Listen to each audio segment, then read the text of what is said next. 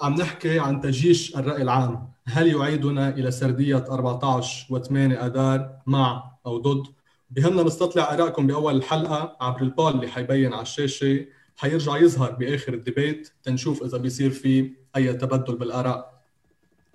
حتبلش المناظرة بمقدمة لمدة خمس دقائق لكل حدا من ضيوفنا من أجل توضيح موقفهم والتعليق على عنوان الحلقة. من بعدها حننتقل للمحور الأول المخصص لمناقشة مسؤولية الأحزاب السياسية عن الأزمة الحاصلة وتبادل الاتهامات بين بعضها. المحور الثاني حيتركز النقاش حول انتقال الخطاب السائد من كلهم يعني كلهم إلى تحميل المسؤولية بشكل أساسي لحزب الله وبالتالي كيفية التعاطي معه. أما بالمحور الأخير فحنضطر لدور الإعلام بتجيش الرأي العام، وبعدها بينفتح المجال لأسئلة المشاهدين وتعليقاتهم. إذا عندكم أي أسئلة فيكم تكتبون بالكيو أند إيه سكشن، بس بليز يكونوا موجهين لشخص معين، والأسئلة اللي بتاخد أعلى نسبة أصوات حتنسأل. وإذا حابين تعملوا مداخلة أو تسألوا سؤالكم لايف ففيكم ترفعوا إيدكم بالضغط على raise hand button. وفي حال واجهتوا أي صعوبات أو مشاكل تقنية فيكم تتواصلوا معنا بالشات. بالعودة لموضوعنا، تجيش الرأي العام، هل يعيدنا إلى سردية أربعة عشر وثمانية آذار؟ بدي بلش مع جاد رسن. تفضل جاد. آه مساء الخير. آه بداية رح بلش من شوي فصلة بشقين، لأنه في تجيش الرأي العام هذا الشق، وهل يعيدنا إلى سرديات ثمانية أو أربعة عشر آذار هو أمر آخر. الأمر السهل هو الأمر الأول، وده نحكي عن التجيش. تجيش رأي العام، أنا بفهم التجيش هو محاولة تنظيم الناس، تنظيم الجمهور ليوصلوا لغاية مشتركة. هذا الهدف من التجيش بحد ذاته. تجيش الناس أنا أبداً ماني ضده، أنا بالعكس معه، لأنه ضروري الناس تشتغل سياسي، ترجع تفوت بالعمل السياسي، لأنه إذا انسحبت من العمل السياسي هو موقف سياسي بيقول أنه نحن قبلانين بالواقع كما هو بمجرد انسحابنا من هيدي الساحة. الشيء الثاني بخصوص ثمانية وأربعة عشر رح روح شوي على جواب أبعد، رح أوصل له إن شاء الله بالآخر، لأنه بالنسبة لي ثمانية وأربعة عشر هي سردية. ولكن شو هي السردية؟ السؤال أول شيء، كيف الناس معقول توالي وتناصر سلطة، لأنه الأحزاب كلها مكونة لسلطة، السلطة هاي باختلاف تلاوينها ما حدا عنده شك إنه مناهضة لمصالحهم، وهذا الشيء بنقدر نوصله بالنتيجة المباشرة بانهيار البلد على كل أصعده، المالية، الاقتصادية، الأمنية، السياسية، الصحية، الخدماتية، كله. كيف في مجتمع يوالي سلطة رغم إنه هالسلطة عم تقوم على حساب مصالحه؟ الجواب السهل بيقول إنه السلطات تقوم على القمع، على القوة، القوة الشرعية. هلا كلمة الشرعية قصة، طيب إذا استخدمت القوة والقمع هل تكفي؟ بيقولوا لا. في أيضا هيدي العصا، في الجزرة، في الخدمات، في التوظيف، في الزبائنية السياسية بكل أشكالها.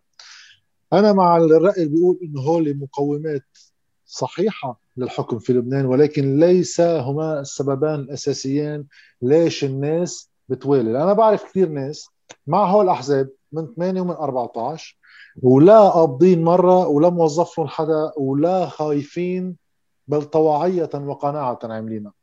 الجواب بالنسبة لي هو فوق القوة والمال، الخدمات، في صناعة القناعة، صناعة الحقيقة بين مزدوجين الحقيقة.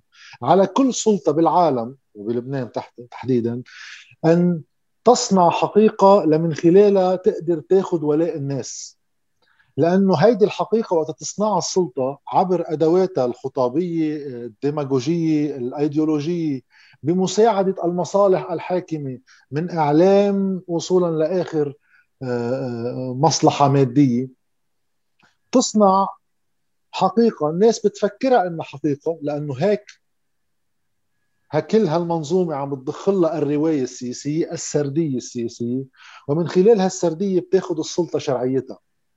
حد هالشرعية منبلش نستعمل قوة ونستعمل مال، ولكن المال والقوة لحاله ما بيهدي بلد ثلاثين سنة تحت هيك حكم. في قناعة، ولليوم تقدير العام انه يمكن اكثر من نص سكان هذا البلد بعضهم معه الاحذية. تسرع آه، جرامشي بيوصف هذا الشيء انه في بيصنعوا الكومن سنس، الناس بتفكر انه الدنيا هيك، هي الدنيا منا هيك، هي حقيقة معدة سلفا. اصطفاف ثمانية وأربعة عشر اجى خلق لنا سردية. مشكلتي مع هالسردية انها تستبعد الناس من المشهد العام، الناس بتصير وقود السياسي وليست لاعبة فيه. ثمانية وأربعة عشر هو صراع اقليمي وينطلق، واي سردية لتكون فعالة عليها ان تنطلق من جزء من الحقيقة، ما فيها تكون خيال بخيال، تكون فيها شيء من الحقيقة، و ثمانية وأربعة عشر فيها شيء كتير من الحقيقة. في هذا الصراع الإقليمي وفي عجز لبناني عن اتخاذ موقف وطني انطلاقا وين مصلحة لبنان، وانقسموا اللبنانيين على الخيارين، وفي عنا حزب الله معه سلاح وفي ناس ضد السلاح.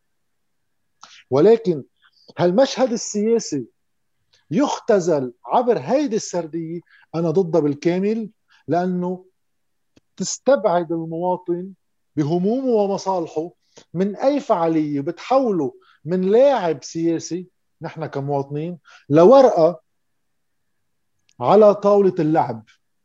ونحن بلبنان آخر ثلاثين سنة مصالحنا كانت مغيبة من كل الخطاب العام، الثقافة السياسية انحدرت بالبلد لأنه الأحزاب هن أقصوا الشعب عن المشهد العام واختزلت السياسة بهالجملتين ثلاثة. مشان هيك أنا تأنهي التجيش بحد ذاته أنا معه، يجب أن يجيش الرأي العام ويصيروا لاعبين سياسيين، ولكن لسردية تناقض تماما سردية ثمانية وأربعة عشر وتعيدهم إلهم كلاعبين على المشهد السياسي. أوكي، شكرا لك جاد. بدي أنتقل لديانا مقلت. ديانا، نفس السؤال، هل برأيك يعيدنا تجيش الرأي العام إلى سردية أربعة عشر و ثمانية آذار؟ ما وقف تجيش الرأي العام، يعني نحن من زمان عم نعاني من قبل انتفاضة سبعة عشر تشرين، نحن بأزمة سياسية، البلد له سنين بمأزق سياسي، وتحديداً بعد، يعني في عنا مرحلة ما بعد ألفين وخمسة، في مرحلة بعد ألفين وإحدى عشر. خليني أحكي على الأقل بآخر سنتين التجيش ما توقف ولا لحظة. ثمانية وأربعة عشر ما ما بعتقد موجوده بقى، يعني ما بقى في قوه أربعة عشر اذار، يعني الا اذا بنعتبر انه بعض الاصوات اللي عم تطلع فارس سعيد او غيره انه هي هي قوه أربعة عشر اذار، بس عمليا في سلطه وحده في عهد واحد، هيدا العهد وهي السلطه عمليا ال ال يعني الحاكم الاساسي فيها التحالف بين تيار ميشيل عون وحزب الله. قوى أربعة عشر اذار ملحقه ب السلطة الحالية، بالعكس عم بيحاولوا يكسبوا رضاهم. شفنا مواقف وليد جنبلاط اللي هو كتير هادن بأوقات كتيرة قوى ثمانية آذار. تم تسمية رئيس تيار المستقبل أو رئيس المستقبل سعد الحريري رئيس حكومة من قبل قوى ثمانية آذار، وبالتالي ما عاد فيك تحكي عن تمايز، ما بقى في ثمانية وأربعة عشر.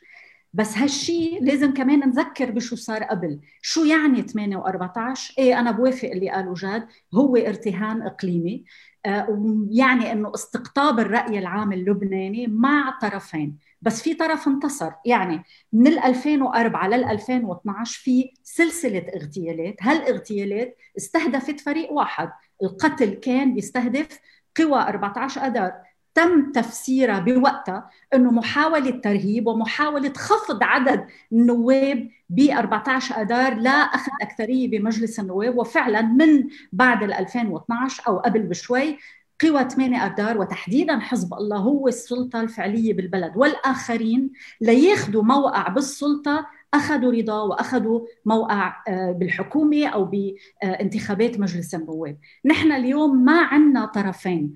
مشكله لبنان اليوم أنه في طرف هو فعلاً أقوى من الدولة، أكيد باقي الأطراف منا منزهة. يعني أنا بقول أنه حزب الله هو الحاكم الفعلي بلبنان، أكيد باقي الأطراف عندها كان انتهازية وفساد لحتى ما يكون عندها النزاهة لتقول أنه أنا بواجه هيدا المشروع، في مشروع هيمني مستتبع إقليمياً اللي بدك إياه، وهيدا حقيقة.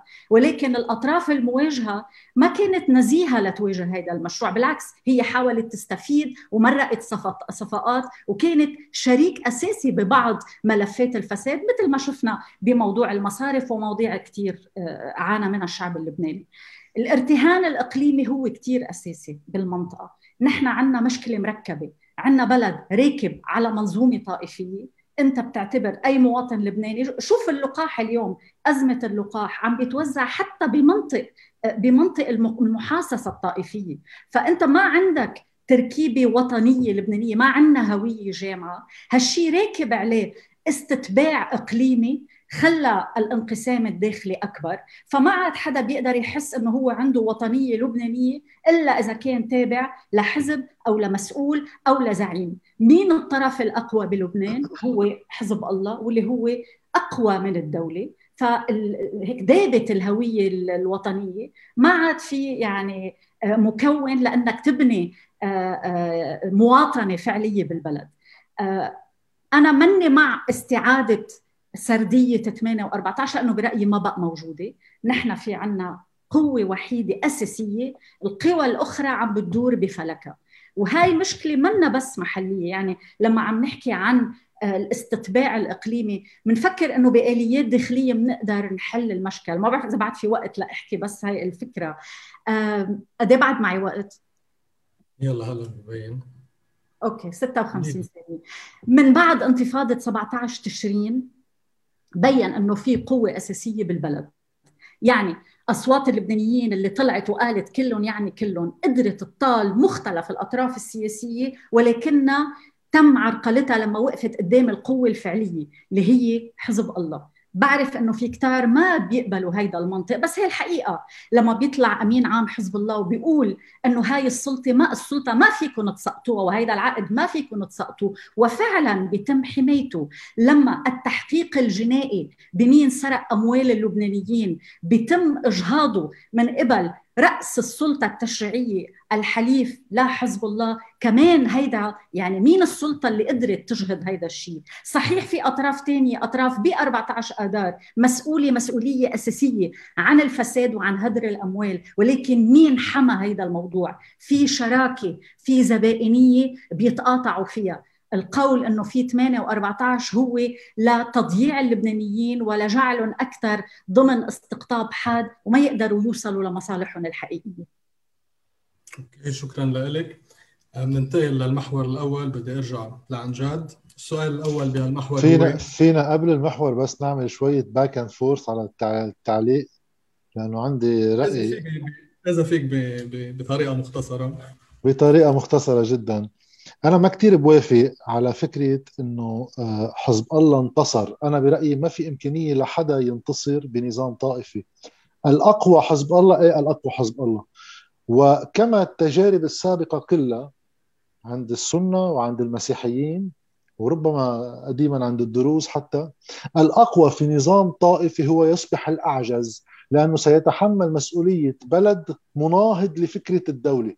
فكرة حزب الله أنه الأقوى صحيح، لأنه بتطور الإقليمي والداخل اللي صار في بلعبة خارجية لعبة إقليمية، فريق إقليمي انتصر على الآخر. ولكن بالألعاب الإقليمية طالما لبنان معتمد شركة مساهمة لمصالح خارجية حتى من قبل زعمائه كلهم، ما في إمكانية لانتصار حدا على الثاني. وهيدا بفسر لي أنا كيف أنه حزب الله رغم أنه أصبح الأقوى ويستطيع اليوم أن يذهب ليحكم، يرفض أن يحكم.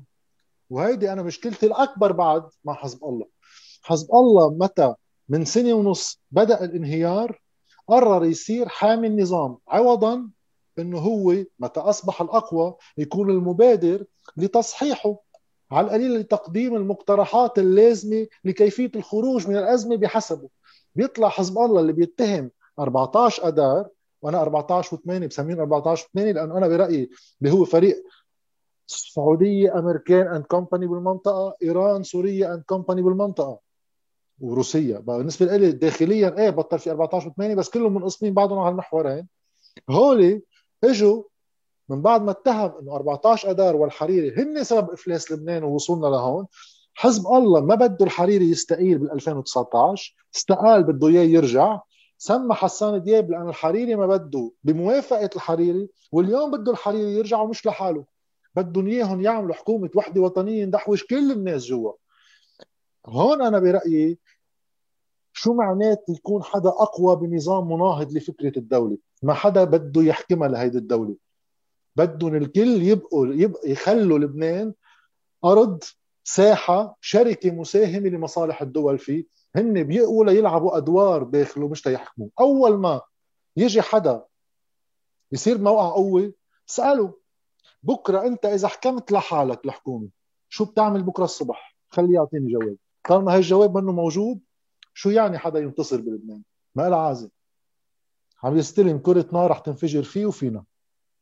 انفجرت انه ايه بدك تعملي رد؟ نحن يعني لا، في اشياء متفقين عليها اكيد، موضوع الاستقطاب الاقليمي، موضوع انه حزب الله حاكم البلد اكيد، بس انه انتصر. شو يعني انتصر؟ يعني حاكم بالقوه. انتصر مش معناته حرب عادله، لا هو بالقوه عم ينتصر مش بمواجهه نزيهه. بالعكس هو في كتير هلا ناس على مضض ما عم بيعلنوا مواقف صريحة من حزب الله، ولكن هيدا الانتصار هو انتصار القوي اللي مستقوي بسلاحه، مش مستقوي بمنطق أو بحق أو بفكرة عادلة ممكن تجذب كل اللبنانيين. أوكي واضح. على كل حال حنرجع نحكي، رح نرجع لهم إيه حزب الله بالمحور الثاني. برجع لعندك جاد، هل برأيك إنه الأحزاب اللي شاركت بالسلطة بالسنوات السابقة مسؤولة بشكل متساوي نسبيا؟ اكيد يعني كل حدا عاد حجمه. هلا أه انا بعتقد قصه الحديث انه مين متساوي مع مين أه في كذا لانس بتقدر تحطها لتشوف الدنيا من خلالها يعني، وفي بهيدا بهالموضوع اثنين لانسز بيكملوا بعض ولكنهم مختلفين جدا.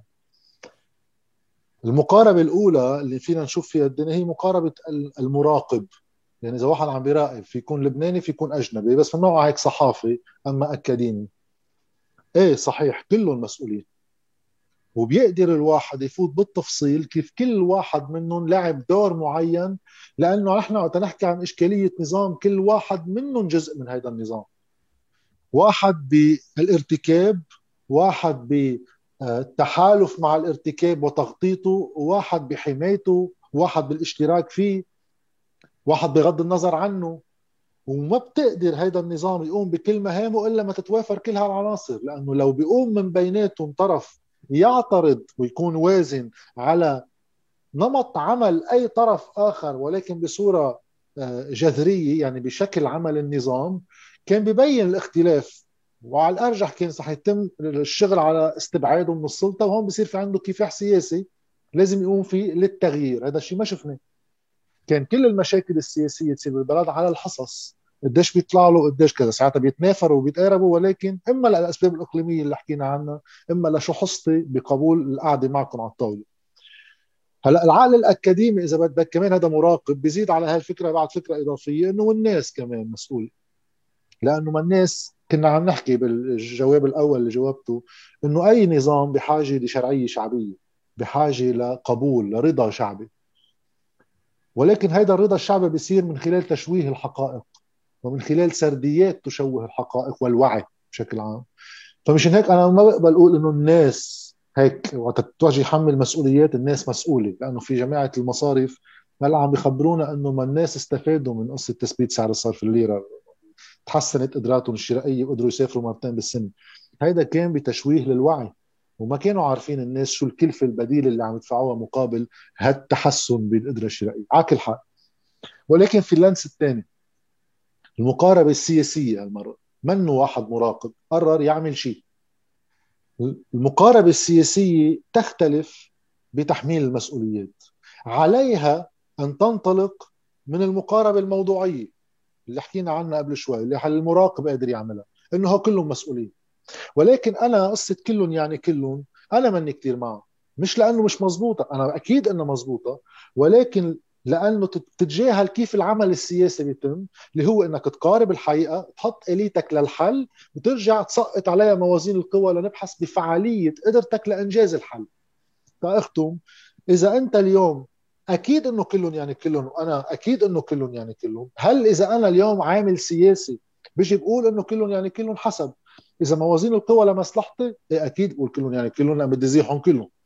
أما إذا كانت موازين القوى منا لمصلحتي، علي إنه أشتغل سياسي، وهذا الشيء بيعني إنه بدي أشوف مين قراب مني بأجواء المعارضة، مين بقدر أتحالف معه لأخلق ميزان قوى لأمشي بفعالية قدرتي على التغيير، مش بس قول شو لازم يصير، لأنه بتصور الناس زهقت تسمع الحلول، بدها ناس عندها فعالية بالوصول لها. أوكي، شكراً لك جاد. ديانا، السؤال هو ذاته، شو موقفك من تناسب المسؤوليات بين أحزاب السلطة اللي شاركت بالحكم بالسنوات السابقة؟ أنا مع شعار كلهم يعني كلهم، وأنا مع تحميل الجميع المسؤولية. بالنهاية اللي صار فينا بعد سبعة عشر تشرين من انهيار مالي وسرقة أموال الناس في مسؤولية متوزعة على السنوات الماضية. لبنان بعد الحرب قام على ثلاث أفكار، إنه لبنان بيقدر يكون مصرف، بيقدر يكون أوتيل، وبيقدر يكون منصة صواريخ.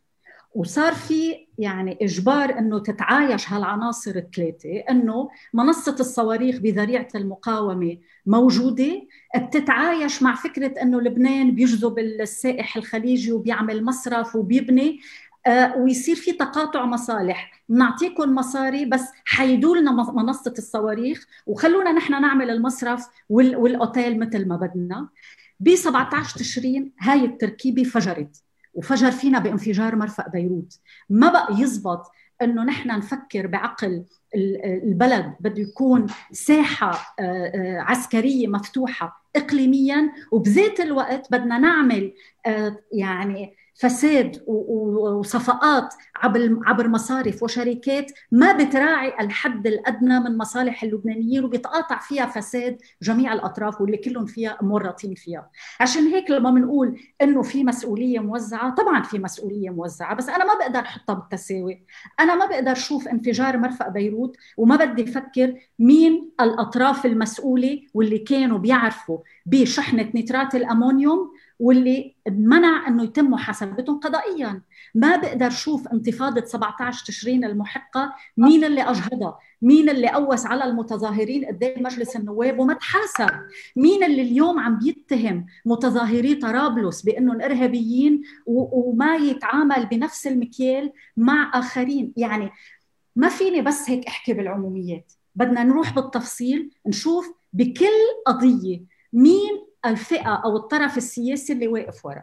أنا برجع لفكرتي، ما رح حيد عنها، يعني أكيد في أطراف تتوزع المسؤولية، ولكن في مسؤولية كبرى.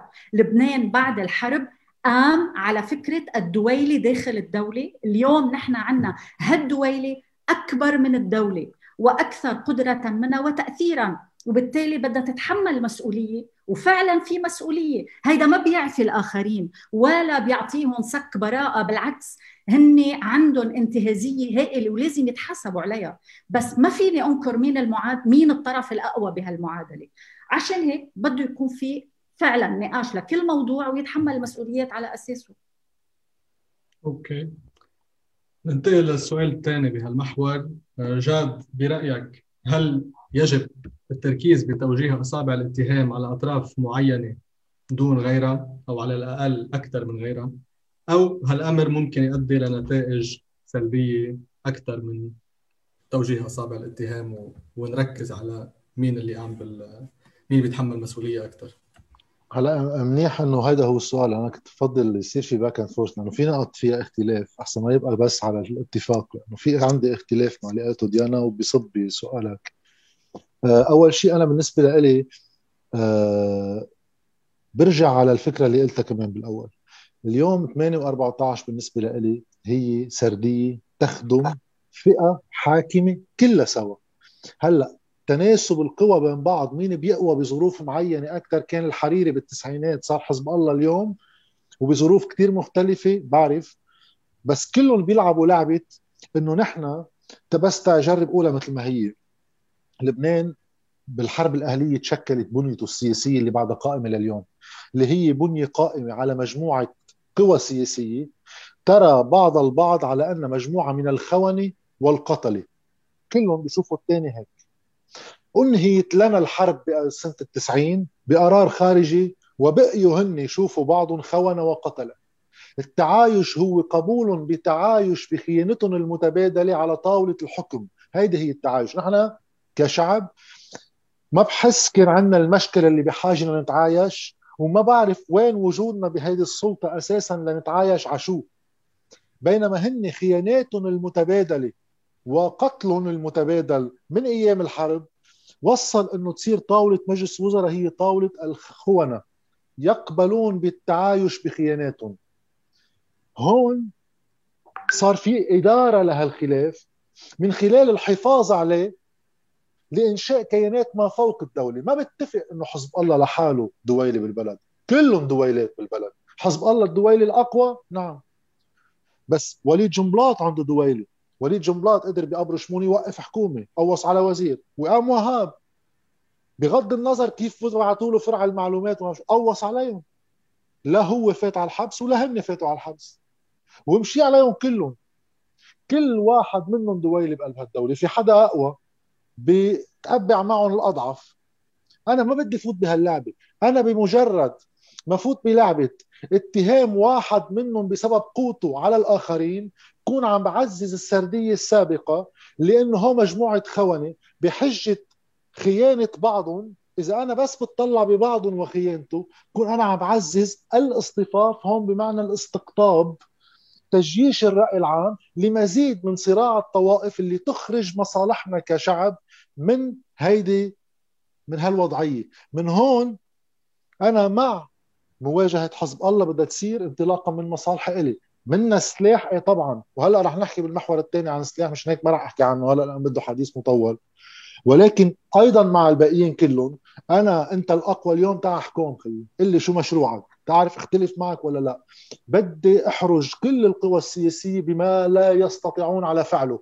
هو ما بيقدروا يعملوا برنامج حكم لأنه منطقهم الطائفي ما بيقدر يوزع خسائر، بينفجروا من جوا. إذا بده يحمل اللي معه مصاري، اللي معه مصاري بحزبه، ما الطوائف فيها غني وفقير ومعلم مش متعلم شو ما كان. هيدي المنظومة لازم تبج بمقاربة مختلفة عنا، مش إنه أنا ألعب لعبتها ولو كان فيها جزء من الحقيقة، لأن برجع بقول كل سردية تبنى على جزء أساسي من الحقيقة وإلا ما بتلزق، ولكن تختزل الحقيقة بمصالح الحاكم كيف هو بيشوفها ليبقى بالحكم، وبصير كل هالهموم الشعبية كل هالمصالح الشعبية شغلة أي نظام العمل على احتوائها. هيدا سمعناه بأول المظاهرات، خلص سمعناكم صار فيكم ترجعوا على البيت. أما تشتيتها عبر الاتهامات الطائفية المتبادلة، أنا بدي منطق يكون مواجه لهم كلهم، ولكن بيضرب منظومتهم الفكرية، الأساس العقائد الفكري اللي بنيوا عليه هيدي الإمبراطورية تعايش الخواني. أوكي شكراً لك ديانا. حضرتك يعني واضح من اللي حكيتيه قبل إنه آه يعني ضد أو مع بالأحرى مع توجيه أصابع الاتهام لطرف أكثر من غيره، بس برأيك مش ممكن هالشيء يكون له ارتدادات عكسية ونتائج سلبية، يعني تكون سلبياته أكثر من حسناته من شد عصب طائفي وغيره؟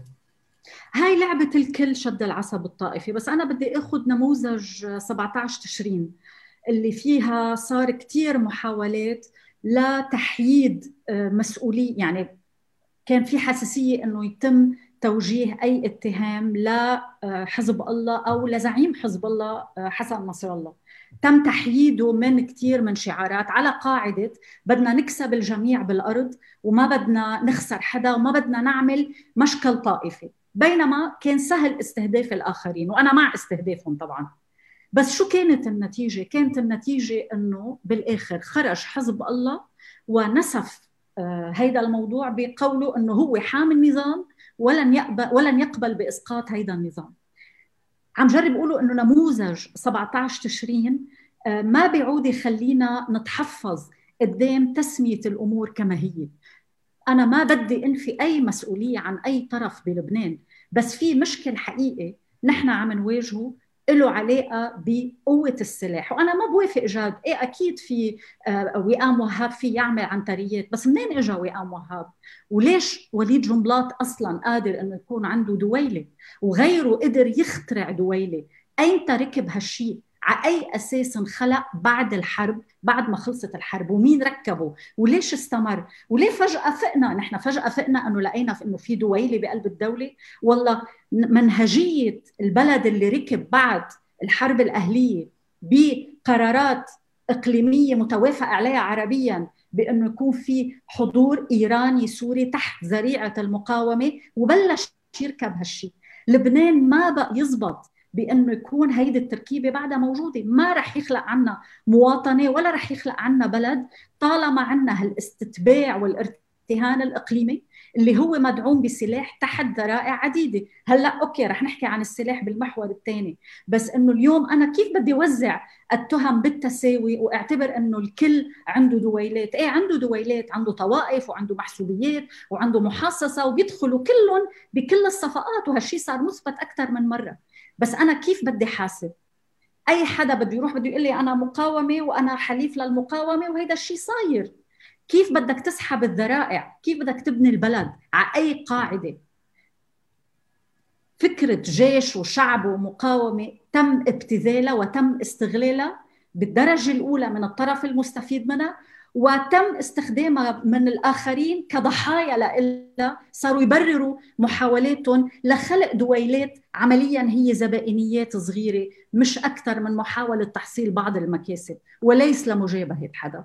نحن اليوم بمأزق حقيقي، ما في قيامة للبنان من دون ما نواجه هيدي المعضلة ونحلها.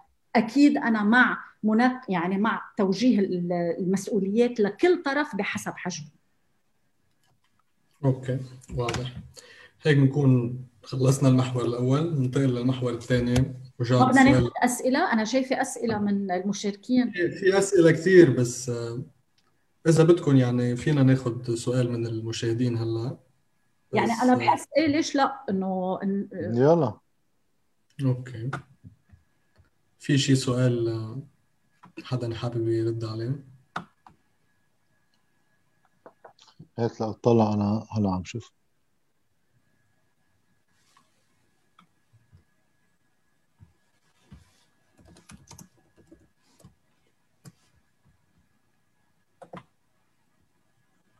طيب من هلا لتكون لقيت سؤال.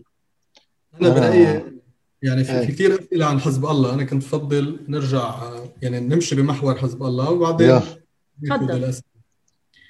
اوكي لكن جاد، كيف بتفسر انتقال الخطاب السائد من كلهم يعني كلهم والتركيز على قضايا الفساد والسياسات الماليه الحريريه السياسيه والاداء السياسي بشكل عام الى تركيز على تحميل المسؤوليه لحزب الله بشكل اساسي؟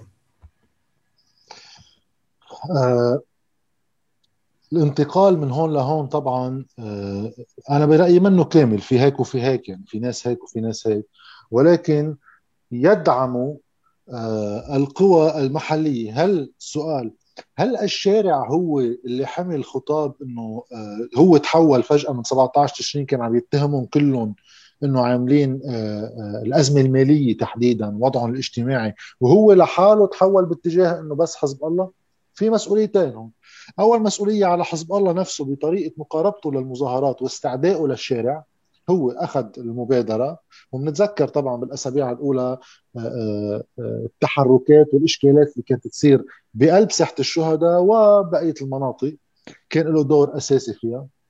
بوقت في قوى سياسية تاني من قلب المنظومة نفسها لعبت دور هيك تزاكي وخبز، إنه راحوا صاروا هن ثورة، بقى تلقائيا بإدارة هالشارع صار في حدا موقعه أفضل من الآخر. وأيضا القوى السياسية نفسها تبع أربعة عشر وثمانية، نرجع قصة أربعة عشر وثمانية، لأنه منطقهم وولائهم الخارجي بعده هو ذاته، هن رجعوا على تزكية هذا الخطاب وربط الأزمة فقط بحزب الله. مشان هيك أنا قلت إنه بختلف مع اللي قالته ديانا بخصوص المسؤوليات وحزب الله. مش أنا برأيي منه مزبوط إنه حزب الله هو السبب الأكبر مما وصلنا إليه، هو شريك متساوي مع شريك آخر، لأنه اليوم مين ركب دعائم النظام السياسي اللي نحن عايشين فيه؟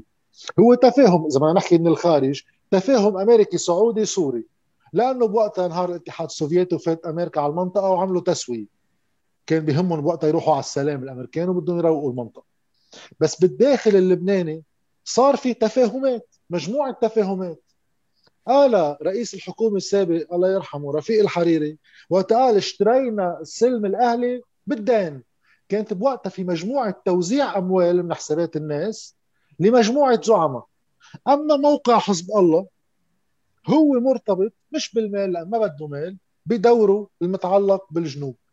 بس بالتسعينيات إذا بنتذكر حزب الله كان شيء هامشي نسبة للقوى السياسية العاملة ضمن الدولة لأنه كان في السوري. طيب هل اليوم فريق أربعة عشر أدار وقت استلم الحكم وخرج السوري تصرف من منطلق استعادة الدولة، أما بس كان عم يستعمل قصة سلاح حزب الله بالعبور إلى الدولة وبكل شيء تاني لا موازنات لا إدارة لا محاسبة ولا شيء؟ ساعتها بصير منطق حزب الله راسخ بسردية سابقة تستخدم دائما بين هالفريقين، لأنه بالموازين الطائفية وبغياب الدولة إذا جبران باسيل بيسبوا لوليد جنبلاط بيخسر شعبية جنبلاط. أي طائفة بتسب الثاني بيقوى اثنين سوا. أي اليوم كمان استخدام هالنوع من الخطاب بين القوى السياسية أم نحن نفوت فيه منكون عم نغذي شرعياتهم المتبادلة. أنا مع منطق مختلف تماما، مشان هيك قلت منطقي هو برنامج للحكم بيعملوه أفرقاء بالمعارضة بيرجع بيرجع مصالح الناس على السلطة واستخدام الانهيار، لأنه الانهيار هو اللي يسقط السرديات السابقة لأنه تحللت الدولة قدام عيون الناس. مشان هيك الناس فجأة صار يقولوا عن رياض سلامة إنه ما بيسوى. ما ننسى على ثلاثين سنة نحن أشعار عن رياض سلامة وثلاث أرباع المجتمع اللبناني كان مصدق لأنه كان مستقر الوضع. الانهيار بيعطي فرصة إنك تقضي على السرديات القديمة، هالفرصة يجب استخدامها. أما قصة بما أنه رح نفوت بقصة السلاح رح أتركها للسؤال اللي بعده، بس أنا ما بقدر أحكي عن السلاح من دون ما أحكي عن كل هيدي الصورة اللي حصة حزب الله فيها كان سلاح وهوليك ارتضوا حصصهم ولعبوا أدوارهم بالتحالف مع السوري والسعودي وكل الشيء اللي بنعرفه. والشيء الثاني هلأ بركب السؤال اللي بعده بعطي أنا رأيي كيف التعامل مع إشكالية سلاح حزب الله بصورة طلعنا شوي من أنه يصير فيه أربعة عشر ولا فيه ثمانية بدفاع عن السلاح ولا هجوم على السلاح. أوكي ديانا، حضرتك حكيت قبل أشرت إلى موضوع أنه كيف بالأول ما كان حدا عم يوجه أصابع الاتهام لا حزب الله ولا أمين العام، بس إذا فيك هلأ ترجع تفسري لنا أو تعطينا رأيك بشكل مفصل أكثر ليش انتقل الخطاب السائد من كلهم يعني كلهم ومعارضة الأداء السياسي بشكل عام بالبلد لا اتهام حزب الله بشكل أساسي والتركيز عليه؟ لأنه هو اللي حمى السلطة، لأنه عملياً كان ممكن انتفاضة سبعة عشر تشرين توصل لتغيير حقيقي بالحكم إلى حد كبير، بس اللي حمى هيدا الحكم وحمى العهد حزب الله وقال بالفم الملقان سواء بالهجوم على المتظاهرين أو بالكلام السياسي أو حتى بحماية المنظومة المالية اللي صارت بالبلد. برجع بقول أول شيء قلته بأول كلامي، مين حمى رغم كل الكلام اللي عم يطلع ضد رياض سلامة؟ مين اللي حمى رياض سلامة من التدقيق الجنائي؟ مين؟ الرئيس نبيه بري. كل المقالات وكل التحقيقات والتصريحات اللي طلعت بتواطؤ بين حركة أمل وهذا الشيء ساكت عليه حزب الله مما يعني أنه متواطئ وإبراهيم كنعان من التيار الوطني. عم بحكي بس على موضوع رياض سلامة، شو بدي بالمظاهرات وبتحميله المسؤولية؟ مين اللي حماه من المحاسبة؟ مين اللي عم بيحمي اليوم المسؤولين المباشرين عن انفجار جريمة المرفأ؟ مين السلطة اليوم؟ وليش لليوم ما في محاسبة على جريمة المرفأ؟ شو صار باغتيال لقمان سليم؟ وين التحقيقات فيه؟ مين المتهم؟ وليش صارت هاي الجريمة؟ وليش فجأة رجعنا لجرائم الاغتيال السياسي؟ هالشيء إذا ما شفنا مين الحاكم الفعلي بالبلد وشو مسؤوليته المعنوية والمباشرة منكون عم نهرب. أكيد في الأطراف الثانية بتتحمل مسؤولية من بعد الحرب وهيدا في ينحكى، في إشياء بوافق عليها وفي إشياء لا باللي قالوا جاد، بس ما بيعني إنه نحن اليوم بواقع البلد يستلم كلياً مستلم كلياً من قبل حزب الله وهو المسؤول الأول عن على الأقل اللي صار بآخر سنتين. وحزب الله لم يسقط يسقط علينا بآخر سنتين، هاي قوة عم تنبنى من ثلاثين سنة برعاية إقليمية صحيح بتواطؤ وفساد داخلي صحيح، بس ما فينا نغفل العامل الإقليمي والدولي عن وضع حزب الله بلبنان. أنا ما بشوف هاي المشكلة فيها تنحل فقط بديناميات لبنانية، هيدا هيدا عمل مزدوج بين مواجهة داخلية وبين حل إقليمي. ما بيعني لأنه في بعض كان عم بيسأل عن مبادرة البطرك انه لا انا مش ما عم مني ما مني مع اصطفاف البطرك، لانه هيدا اصطفاف طائفي اصلا مش داعي لمصلحة البلد بقدر ما بيدعي لحماية المسيحيين وحماية الاقليات، وهي كلها شعارات للاسف للاستهلاك وللتسويق وللشحن الطائفي وليس لحماية البلد عن جد. اوكي، لكن ننتقل للسؤال الثاني او الشق الثاني من السؤال. جاد، كيف برأيك من الآخر لازم التعاطي مع حزب الله؟ إشكالية السلاح وغيره. أوكي، أنا بالنسبة لي التعاطي لازم يكون منصف، لأنه أحمد ما حكيت بالأول، هيدي طولت شوي بالأول لأنه كانت هي أكثر شغلة روحية كل شيء بدي أحكيه. آه الناس مش كلها آه تخضع للقوة وخايفة وساكتة، ولا كلها حق فرنجان شارين أهل الحكم. الأغلب من الناس هن لا هيك ولا هيك، هن مقتنعين. وقت واحد يكون مقتنع ما في واجهه بالتخوين. إذا في هواجس معينة وأنا بدي أقدر أتفاهم أنا وياه، بدي أخذ هواجسه وجرب لقيه لحل من منطق يؤمن لإلي كناس كشعب مصلحتي، مش من منطق طائفي أحتمي بشيء خارج الدولة. طيب، حزب الله هو واحد من هالمكونات كلها بيسموها هن ليه خارجي عن الدولة. طيب، هذا السلاح عن حزب الله إشكالية طبعا. لا، أنا موقفي المبدئي هو لا، مش منه منه ثوري، يعني كل العالم هيك. ما في دولة بالعالم تقدر تكون مكتملة السيادة على مواطنيها ومكتملة الوظائف وقدرتها على تأدية وظائفها إلا من خلال حصرية امتلاك السلاح، لأنه هيدا القوة حق الشرعي باستخدام العنف. هذا ما بيقدر يكون في محلين ويصير يتنازعوا على حقهم باستخدام العنف. ولكن بدي كمان اعترف بالواقع، ما في يجيب كتاب وكبه على البلد، وأنا بعرف في له تاريخ هذا البلد وفي وعي اجتماعي راكب على البلد وفي حقائق أيضا. حزب الله اليوم ما بدنا نرجع نفوت بسردية ثمانية وثمانين وأي متى صار معه سلاح وقت ما كان في دولة. أوكي، في ناس بالجنوب، في ناس كذا طبعا مع قوى خارجية، ولكن في ناس بهذا البلد حملوا سلاح وقاموا بإحدى وظائف الدولة اللي اسمها الدفاع عن حدود البلد ومحاربة الاحتلال الإسرائيلي.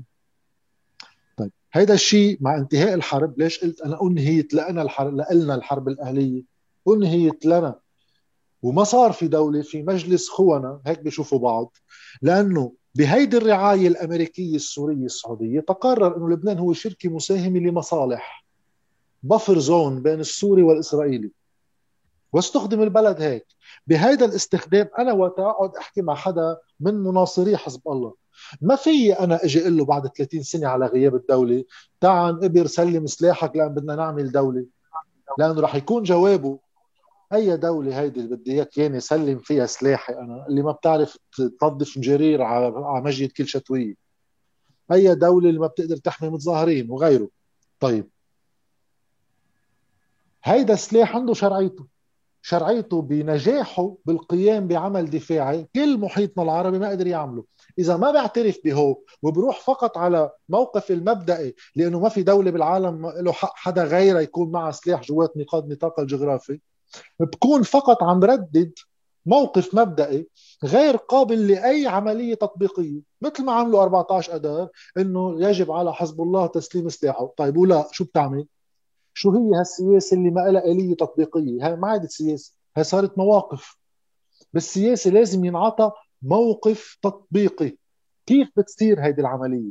أنا برأيي ضمن الإمكانيات اللبنانية في طريقة واحدة قادرة تصير هيدي الطريقة، إنه أنا أجي أقول مشروع اليوم هو بناء الدولة، ما رح أقدر أبني هالدولة بصورة مكتملة لأنه في بعد شيء خارجها اسمه سلاح حزب الله، بس أنا قادر أعمل بهالدولة الأمور الأساسية اللي بترجع بترجع مصالح الناس كلها عند الدولة، لأنه ها هي الدولة المدنية أو العلمانية.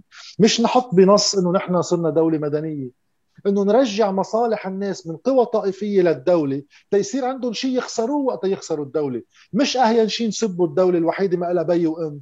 ساعتها أنا وقت بلش رجع شرعية هالدولة بده يكون دائما في هيدا الإشكال مع حزب الله ولكن من منطق بناء، لأنه جزء من استعادة وظائف الدولة هو يكون أنا مع وحدة السلاح بإيد الدولة، بس هيدي سياسة الدفاعية، هيك تمويلها بيصير، هول القوى اللي بدي أحمي حالي منهم، هول أعدائي وهول أصدقائي بكل الوضوح.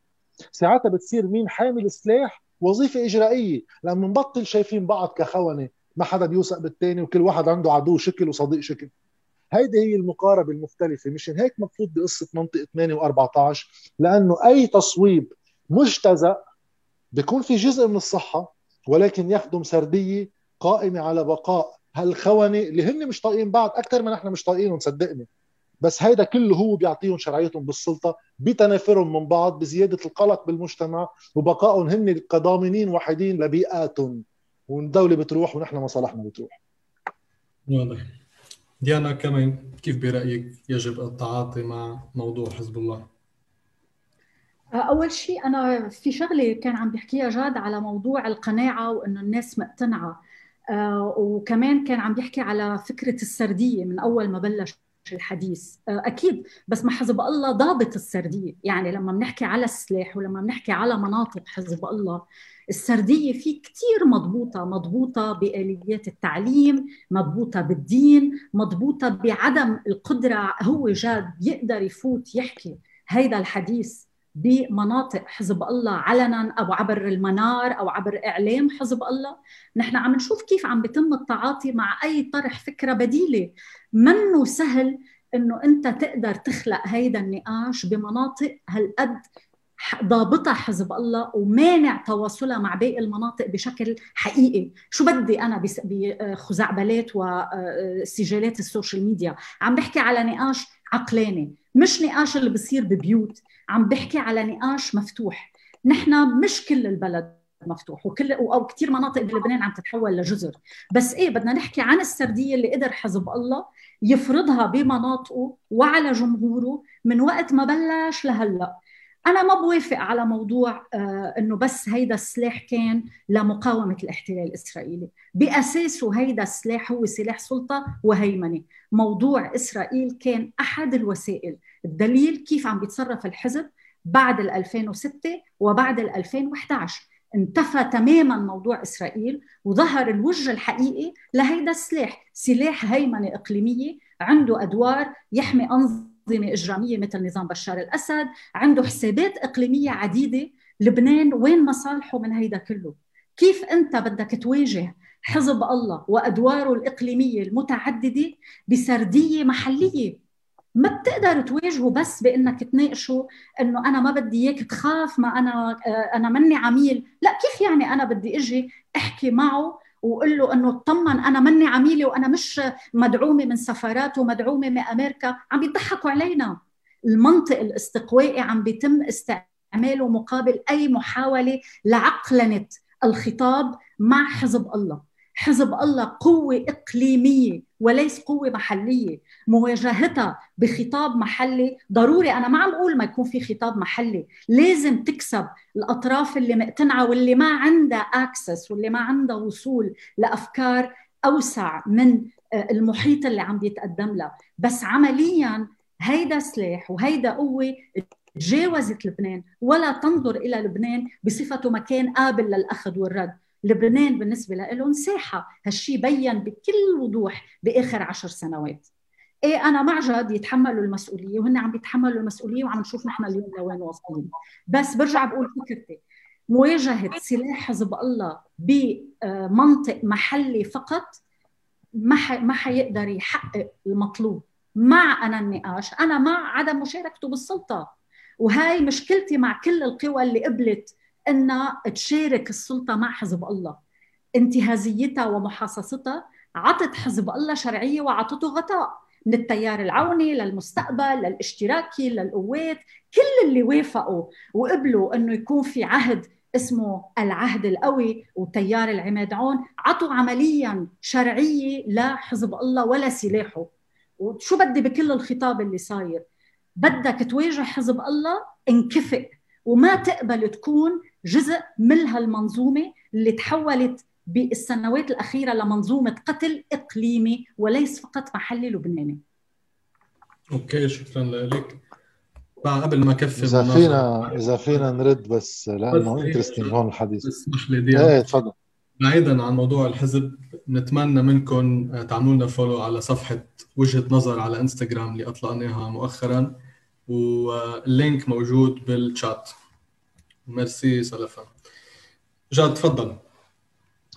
آه آه بدايه آه اول شيء عم بحكي صدقا، آه انا شخصيا ولا مره واجهت عدم قدرتي لطرح خطاب إلي. هلا يمكن هذا الخطاب يعتبر منه كتير قريب من حزب الله بس مقبول، ما بعرف، بس انا شخصيا دعيت كذا مره، على حتى في مره واحده من المرات من قبل هيك مثل منظمه هي قريبه من حزب الله، وحكيت هذا الخطاب. هلا في كتير ناس كانوا كانوا ممنونين، وفي كتير ناس ايام على السوشيال ميديا وقت احط شيء بهالخصوص بيعملوا حمله علي قريبين من حزب الله. ايه بس في كتير ناس هني مع حزب الله كانوا قابلين يسمعوا هالنوع من الخطاب. مشكلتي الأساسية باللي عم تقوله ديانا، أنا أول شيء وقت تقول إنه حزب الله ضابط السردية عنده بمناطقه بسلاحه بآليات التعليم وبغيره، أنا كل حزب عليه يضبط سردياته تجاه جمهوره طبيعي. أنا اللي عم أقوله إنه اليوم نحن وقت تجي الأزمة وقت يجي الانهيار، الانهيار اليوم عم بيخلي كل الناس تسأل أحزابها، حتى مناصري الأحزاب، عوني، مستقبل، قوات، اشتراكي، خلينا على راسنا وعيننا، نحن معكم، حقوق الطائفة وكذا، هالمعارك التقليدية. بس خيي شو بدك تعملنا بواحد اثنين ثلاثة؟ أنا ما في أوقف عم بتفرج قدام هالفرصة لإعادة مصالح الناس للمشهد السياسي إلا ما أجي أمن أنا الخطاب البديل اللي بيع... شو بفرج الناس إنه هيك بتصير السياسة بالعالم، بطبعا درجات مختلفة. الناس دائما موجودين بالخطاب العام بالنقاش العام.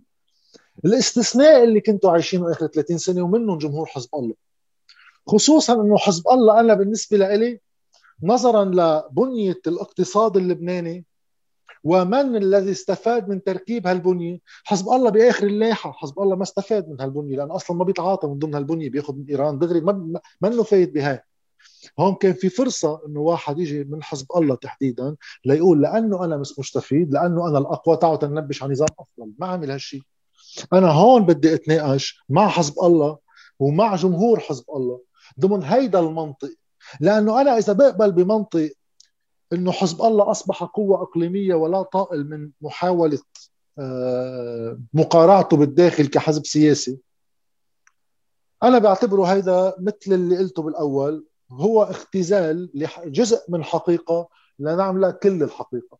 لأنه أنا إذا بقبل بهذا المنطق بوقف اشتغل سياسي، بوقف اتعاطى شأن عام، ويمكن واحد بفل من البلد. لشو؟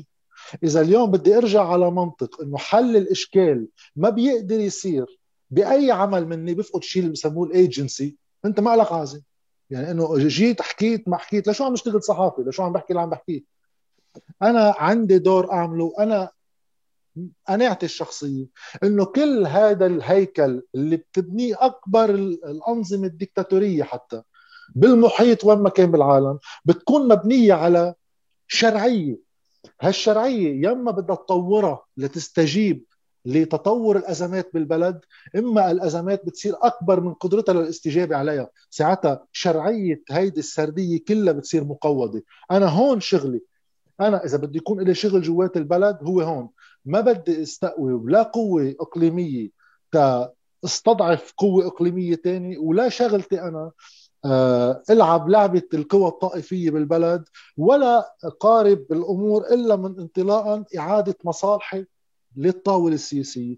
أنا بدي أفهم شو السياسة المالية لكل حزب، شو بده يعمل بمعاشاتنا، شو بده يعمل بصرف سعر صرف الليرة، شو بده يعمل بمصرياتنا بالبنوك، شو بده يعمل بالقطاع الصحي. هو بدي أجوب عليهم منهم كلهم. وإذا الناس مع هو كلهم ومع الانهيار ومع حياتنا كيف صارت بقيت موالية لهيدا لهول الأفرقاء كلهم، لا حول ولا، أنا بكون فشلت. أنا ما بقدر صدق إنه الناس مستعدة تقتل حالها إلا تحت وطئة الخوف وحاجتها للحماية من فريق. أنا ما رح زيد الخوف عند واحد منهم على حجم صغير، ما رح أثر كتير، بس هاي قناعتي. أنا خطابي بده يكون منطلق بالمضمون وبالسياسات، مش بالتخوين وباتهام ما بقدر أثبته تجاه الناس اللي هن مقتنعين بنقيضه. بس بدي جاوب بس على كم فكرة آلة. أولاً لا أنا مصرة على فكرة أنه هو ضابط السردية، وخلينا نتذكر شو صار بانتفاضة سبعة عشر تشرين، ليش بس بمناطق حزب الله تم ضرب وإهانة أشخاص لأنه شتموا مسؤولين بحركة أمل وحزب الله بالشعار السيء والمهين اللي كان اسمه قبل السحسوح وبعد السحسوح. ليش بس بهاي المناطق تم ضبط حركة الاحتجاج وضبط الشعارات اللي انقالت فيها؟ ليش بس بمناطق حزب الله على مدى مشاركة السنوات اللي شارك فيها بالقتال إلى جانب نظام بشار الأسد الشباب اللي انقتلوا بسوريا بمناطق الجنوب بنحط صورهم، ما بينحط أي تفصيل وممنوع يتناقش أنت مات كيف مات ولا شو، شهيد الواجب بينحط اسمه وشعار ما حدا بيسترجي يناقش، أهله ما بيقدروا يحكوا علناً ليش مات هيدا الشاب بسوريا وكرمال مين. هيدي قضايا إلها علاقة بحياة الناس. ليش أكتر ناس توقفوا بفترة الانتفاضة هن بمنطقة صور، أكتر موقوفين بانحراك الانتفاضة تبع سبعة عشر تشرين توقفوا وانتركوا بالحبس هن متظاهري منطقة صور، وسألوا المحامين اللي تولوا الدفاع عن متظاهري صور. إذا أنا ما بقدر أقول إنه حزب الله ضابط السردية بقضايا هالقد العلاقة بحياة الناس، بعتقد يعني ما بك إنه أوكي أنت مقبول جاد ممكن يسمعوا لك، بس هيدا ما بكفي. أنا بهمني سردية ابن المنطقة هو اللي هو اللي يحكي. بعد اغتيال لقمان سليم ليش تم تخوين قارئ العزا اللي حضر بتأبينه للقمان سليم؟ ليش هالشي صار؟ طب أنا هول المواضيع ما بقدر ما أشوفهم، شو بس أنا بدي أشوف إذا المنار استضافت؟ أنا بعتقد في ضبط للسردية كتير أساسي وتحديداً من بين هيدا الجمهور. هلأ بموضوع الآخرين آه ليش ما بيحكوا؟ أنا ما عم بقول أنه نحن ما نحكي، أنا عم بقول ما تشارك حزب الله بالسلطة، ما عم بقول ننكفئ ونترك البلد، لا بالعكس لازم نضل نحكي ولازم انت تحكي واي حدا يكون عنده راي.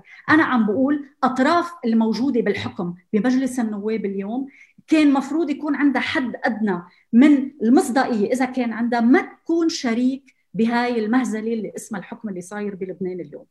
وانا بعدني عند رايي موضوع حزب الله معقد، لا يجابه داخليا فقط، يجابه بالداخل وبالخارج.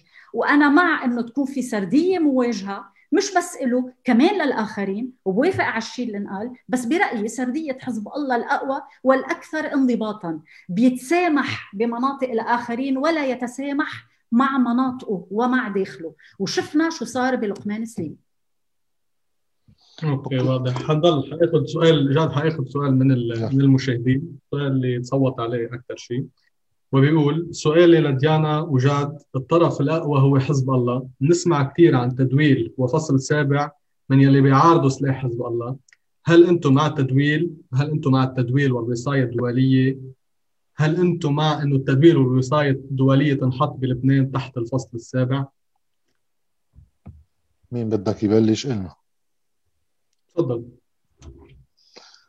أه طبعاً أنا ضد التدويل، لأنه أصلاً نحن كل أزمتنا انطلقت من تدويل، وأنه لبنان يعتبر ساحة مدولة بأسهم، توزيع أسهم. اللي عم يطرح التدويل اليوم بالبلد طرحه الحقيقي أنه بده يغير تركيبة الأسهم، لأنه شو يعني التدويل؟ ما أكثر من هيك بلد مدول شو بعد فيه؟ الطوائف بلبنان هي مجرد إجر الخارج في لبنان، تجي شكلها على شكل طوائف، هيك من سنة ألف وثمانمئة وستين والمتصرفيتين وكذا، كل هالطوائف تشكلهم السياسي كان بتدخل خارجي ولا يزالون. اللي عم بيطرح التدويل اليوم عم يجرب يقول خيي هول أسهم صاروا موزعين أكثر طابشين لهيداك الفريق. إذا بنطرح فصل سابع أمم متحدة، يعني الغرب فيها حاضر بصورة أقوى، بنغير شوي الأسهم.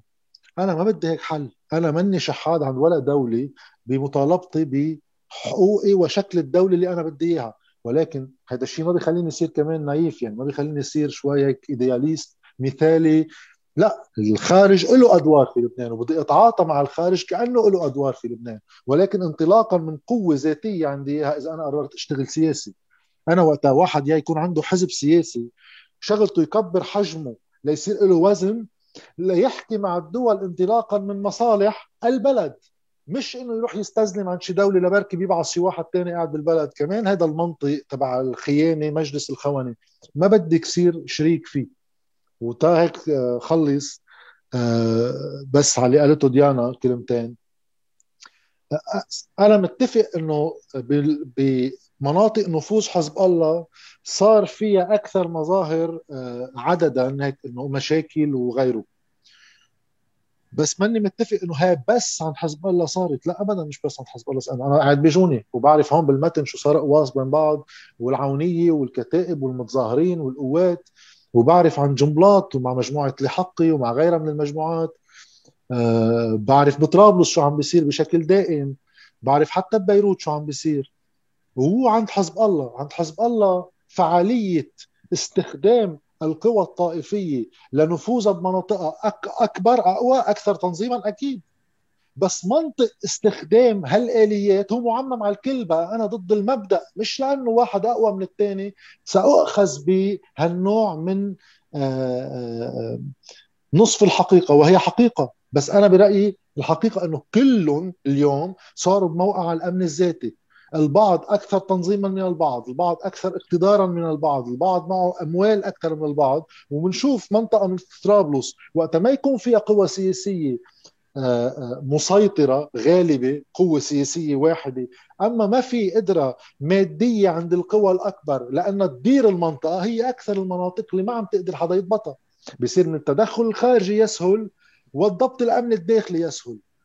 بقى هلا أنا قصة السردية وابن المنطقة هو يكون آه عم بيعطي آه الاختلاف، أما القبول الطوعي للسردية تبع حزب الله أما غيرها.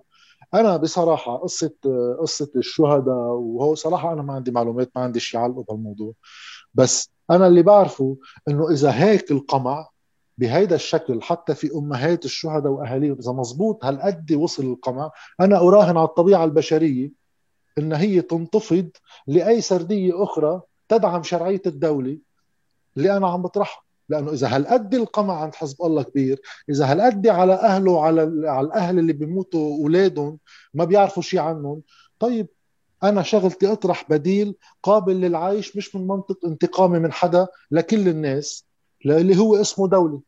وشغلي أنا إنه لأنه حزب الله بمناطقه هو أكثر اقتداراً، بقى سرديته بتبقى أصلب من بقية السرديات، بس اللي أنا برأيي كلهم يدخلون ضمن سردية واحدة لأنه نزاعاتهم بين بعض بتغذيهم بين بعض. علي على كل واحد بده يواجه حزب الله جدياً يواجههم بأنه نعمل دولة. وأنا قصد إنه ما شارك حزب الله بالسلطة، هذا أصلاً ما شغلتي. هذه القوى السياسية اللي طارحة حالها أحزاب بالمعارضة وكذا هي بتاخد هيك قرارات، بس رأيي الشخصي أنا أنا مع لعب اللعبة السياسية مثل كل دول العالم، بيتحالف واحد مع حلفة وبيفوت على معارضة. ولكن الفرق بين اللي كان عم بيصير بين الموالاة والمعارضة على ثمانية وأربعة عشر هو قناعتي أنا الشخصية إنه أهم من نتيجة أي صراع بالسياسي هي قدرتك على تحديد طبيعة الصراع، وما بيهمني مين بيربحها. مثل مع أيام الاتحاد السوفيتي والولايات المتحدة الأمريكية كان في شيوعية ورأسمالية، لأنه الصراع طبيعته هو على شكل النظام نفسه. الرأسمالية حسنت كثير من جوانبها، من وراء هالصراع صار في طبابة مجانية وتعليم مجاني وخدمات اجتماعية وغيره. أنا اليوم بس بدي رجع طبيعة الصراع، هيدا كل جهدي، حاول رجع طبيعة الصراع على المصالح الشعبية اللي ولا حزب من أحزاب الطوائف قادر يقدم فيها ورقة أكاتر. بدي زيد هالصراع الداخلي عنده ودقيته اشتغل سياسي. إذا ما بشارك حزب الله حتى لو اقتدرت أنه أنا أقدر فوت بالسلطة لأنه هو كمان أول بده يشارك بالسلطة، حتى من منطق مواجهة حزب الله ما كتير بفهمها كيف بتساعدني أنا أغلب حزب الله بأنه أعطيه السلطة، بأنه ما شاركه فيها هو يقعد بالسلطة، إلا بمنطق واحد أنه أنا بدي أعزله وأنطر ظرف إقليمي لفوت مع الخارج فيه لأنهي وضع داخلي، وأنا هذا الشيء ما بعمله.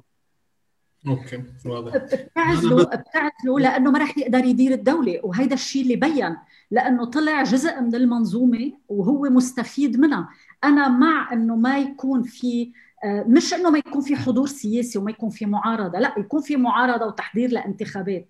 الشر... اللي صار هو شراكه بالسلطه، هو شراكه بالتفاهمات. نحن بنسكت عن سلاحك برا، انت بتسكت لنا عن صفقات داخليه، وبالتالي سقطت كل شرعيه القوى السياسيه اللي بتقول انه هي مناهضه لمشروع حزب الله او انه هي بين مزدوجين قوى سياديه. ما عم بقول، انا عم بفصل بين انك تشكل معارضه تدعي لمشروع وطني، ان تكون لا طائفيه، وبين قوى سياسيه هي جزء من الارتهان وجزء من المحاصصه. بس انا مع بس سؤال ديانا، بس سؤال بس. اذا هالمعارضه وصلت لحجم شعبي، عم نحكي عن معارضه جديه، يعني معارضه مع فعليا بمنطق دولي، وصلت للاقتدار بالمجلس انه قادره تشارك بالسلطه، ولكن حاجزها انه حزب الله كمان هو جزء من اكثريات. هل انا بهيك وضع ما بشارك حزب الله بحكومة لأنه هو حزب الله بشارك بعزله، أما أنا بجرب فاوض حزب الله على الاشتراك بالحكومة إذا بيقبل معي برنامج سياسي؟ بس هالشي صار، شو استفدنا؟ صارنا ثلاثين سنة حكومات ورا حكومات، يعني هيدا الشيء. بس ما حدا فاوض حزب الله على المشروع السياسي، كان بدهم حصص، كان يقولوا فوت ونحن منفوت ومناخد حصص. شو هو المشروع السياسي تبع حزب الله؟ شو هو غير السلاح؟ لا صدقا هلأ شو هو مشروع السياسي؟ أنا عم بقول ما عنده مشروع حكم دولي حزب الله. أنا شغلتي أوصل لمحل حط حزب الله قدام ورقة حكم، بس هون بدك إذا إلى قبول شعبي، إذا ما إلى قبول شعبي العمل بسلامتي. إذا وصل الواحد لياخد تأييد شعبي لمشروع سياسي، مش لشخصه الكريم ولا لعائلته إنه من بيت عون ولا الحريري، لمشروع سياسي، هل المشروع السياسي صار عنده وزنه الشعبي؟ أنا بدي أطرح هالورقة على حزب الله، وأنا جزء من إني يا حزب الله يبلش يوافق على جزء ببلش ببناء الدولة. شو عم نحكي؟ عم نحكي إنه الدولة تستعيد وظيفتها، وظائفها الحيوية البسيطة اللي ببدايتها لا يمكن أن حتى تتعارض مع قصة سلاح حزب الله، لأنه عم نحكي بكهرباء ولم زبالة وحياة الناس ترجع مصالحها ترتبط بالدولة. إذا هالشي يرفضه حزب الله، ساعتها هذا يتحمله هو جمهوره، لأن أنا عم بحكي بمشروع، ما عم بحكي انه انا بشخص الكريم ولا فلان لفلان بدي فوته لانه طائفه اكس هيدا بيامن للناس. هو انا معه، انت بتمشي معه ولا لا؟ يعني انا عم شوف انه عم بتحاول تقارب حزب الله وبصفته مشكله داخليه، وانا مش موافقه على هاي المقاربه. حزب الله منه منه اولويته مش لبنان. سوري عزت، رح ارجع لك. منه داخلي. سوري. اوكي بكمل هيك، بدنا نرجع جوابا على السؤال اللي طرحه احد المشاهدين. جاد كان ضد التدويل، شو موقفك من سوري قلبنا الحديث؟ ايه آه مشكلتي ش... مشكلتك شقين. قبل انه انه المجابهه، يعني المواجهه لازم تكون على الجبهه الداخليه والخارجيه، فشو موقفك من التدويل والوصايا الدوليه وتحديدا بتطبيق الفصل السابع من آه مشكلتي بهالموضوع شقين. اولا آه الاطراف اللي عم تدعي لإله أطراف طائفية، ما عندي أي ثقة بنزاهتها أو قناعاتها.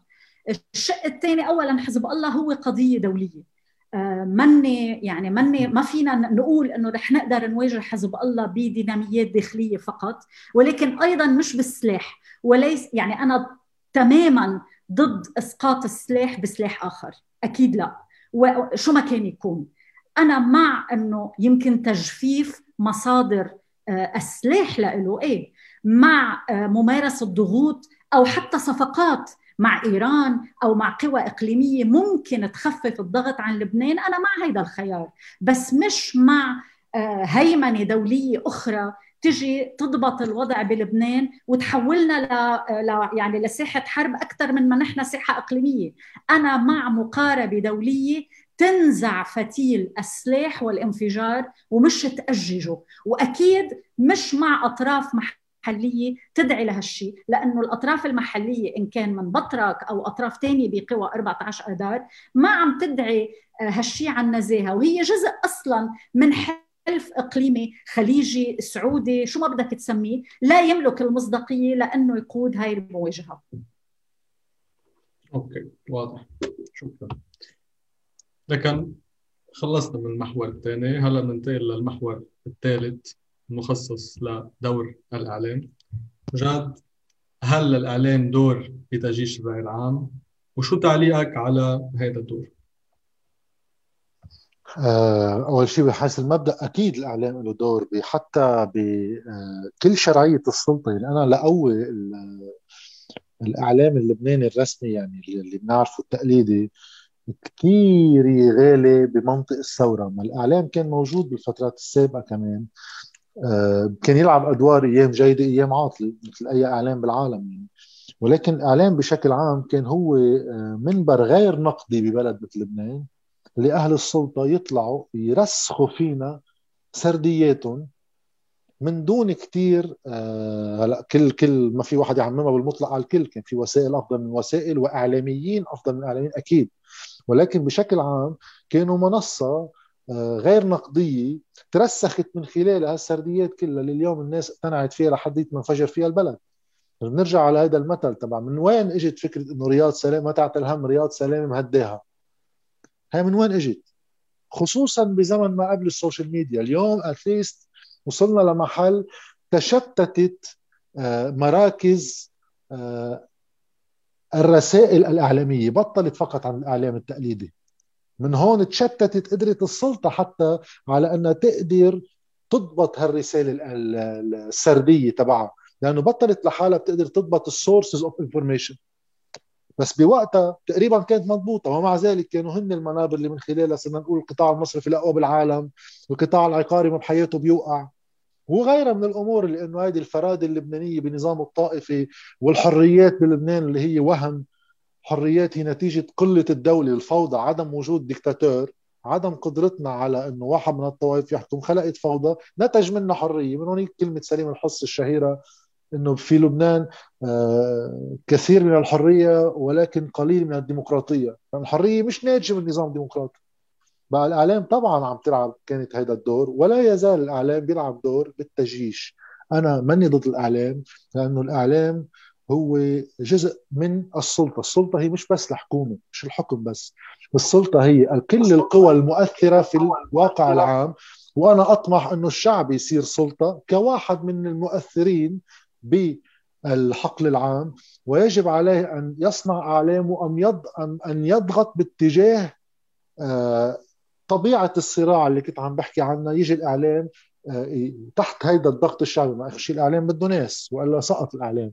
الإعلام هو كوميونيكيشن شخص لشخص، فهون في حاجة لهالإعلام يلعب هالدور وإعادة توجيهه من خلال يبطل الشيء اللي أنا مرة وصفته أنه أنا اللي بخاف منه الإعلام، ونحن اللي كنا نشتغل بالأخبار يعني نكون عم نعمل مثل ما كانت تعمل جريدة الشبكة، مجلة الشبكة بالزمانات. الشبكة كانت تقول مجلة فنية تحت هيك الشبكة، مجلة فنية بتفتح على الشبكة لسه حكيت على هيفا، هيفا ردت على نانسي عجرم يعني، بس يمكن الشبكة كمان كانت على الجو اللي قبل. بقى هي بتطلع فيها منا مجلة فنية، هيدي مجلة عن الفنانين، مجلة أخبار الفنانين. أنا خوفي إنه الأخبار عنا تبطل أخبار سياسية، تصير أخبار السياسيين. فهون في حاجة كمان لنرجع الضغط على الأخبار. خبرونا بوليسيز، خبرونا سياسات، مين استقبل مين، والحكومة واقفة لأنه ما اتصل فلان بفلان، الحكومة واقفة وفي مسؤولية مباشرة على واحد اثنين ثلاثة اللي ما ناقشوا أصلا بخلافاتهم شو مضمون شو جايين يعملوا بالحكومة.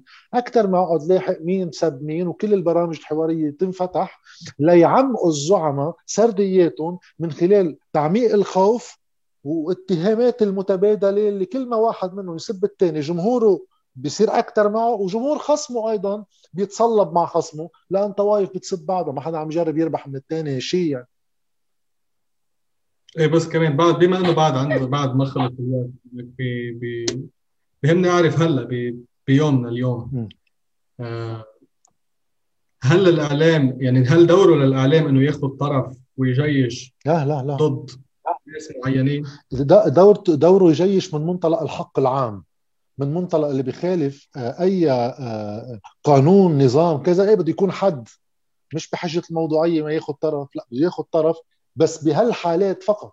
ولكن انا مني مع الاعلام يوصل لمحل، مثلا انا كصحافي وعملت فيديو عن القصة، انا كصحافي ما بقدر اطلع مثلا اقول انه حزب الله قتل لقمان سليم. بتفهم الناس كلها تروح بالتحليلات براسها مين معقول يكون قتل مين، لانه بنعرف نحن البلد واوضاعه الامنية. ولكن وقت واحد يوصل لهون يقول فلان قتل فلان، بنرجع على مشكلة كبيرة خاصة بطبيعة النظام وتشكيله، عدم قدرة حدا جذب جمهور من حيالله حدا تاني. لأنه أنا وهون هذا اللي قلته، أنه من قتل لقمان سليم هن ثمانية وأربعة عشر سوا، لأن بيطلقوا تقلبهم على الحكم اثنيناتهم، ما بنوا قضاء ولا أجهزة أمنية تمنع الجريمة، وإذا صار جريمة توصل لخلاصة. من أربعة عشر أدار اللي هن استهدفوا كان عندهم مصلحة يصير في قضاء بالبلد ويصير في أجهزة أمنية بالبلد، عوضا عن ذلك راحوا أخذوا حصة من القضاء وحصة من الأمن، تكملت الاغتيالات من دون طائل، وأيضا كل المشاكل الأمنية الأخرى مش بس الاغتيالات وعدم المحاسبة على الفساد وغيره. وحسب الله إذا هو معتبر حاله مظلوم بهالاتهام كان عليه من خلال وجوده بالسلطة يحصن حاله بقضاء مثل الخلق، بأجهزة أمنية حيادية مثل الخلق، لا تقدر تنهي لنا شي جريمة، مش قادر تمنع الجريمة بتصير، بس بدي أعرف شي كيف صارت بعدين، بدي شي قضاء يقدر يوصلني لمحل. وقتها اثنيناتهم ما عملون، أنا بالنسبة لي اثنيناتهم قتلوا لقمان سليم مش واحد منهم، لأنه لا. منعوا ما منعوا الجريمة تصير، وأنا كإعلامي ما بدي فوت بشي ما عندي يقين فيه، بحلل وبحط الحق على فلان، أنا ما في يقول حزب الله قتل. هالنوع من المواقف أنا ضده، ولكن مع الإعلام بالقضايا اللي هي واضحة قانونيا وفي مغالفات إيه بده يكون واضح وصريح. ما بوافق مع جاد في موضوع انه قتل. انا بس بترد قبل ما قبل ما ترد على جاد بموضوع لقمان سليم وبالمواضيع الاخرى اللي طرحها، اذا فيك قبل تجاوبينا على السؤال، شو تعليقك على دور الاعلام بتجيش الراي العام بلبنان، ومن بعدها تفضلي باللي بدك اياه. يعني فينا نحكي بموضوع الاعلام من قصه لقمان سليم، شو كان دور الاعلام بموضوع لقمان سليم.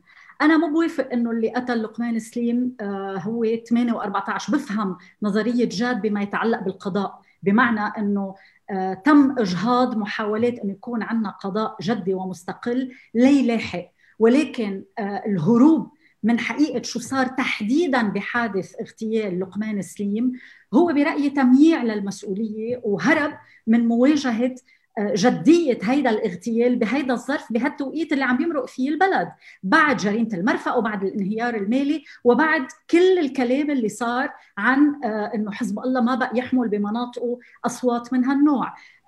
ممكن نتفق انه على بعض تعابير لا تستخدم بالصيغة اللي استخدمت، ولكن لازم يكون في كلام سياسي عالي اللهجة واتهام عالي اللهجة وتحليل لا شو صار مع لقمان سليم من وقت ما بدأ اتهامه من ألفين واثنعش لليوم، لأنه هيدا النهج ما وقف.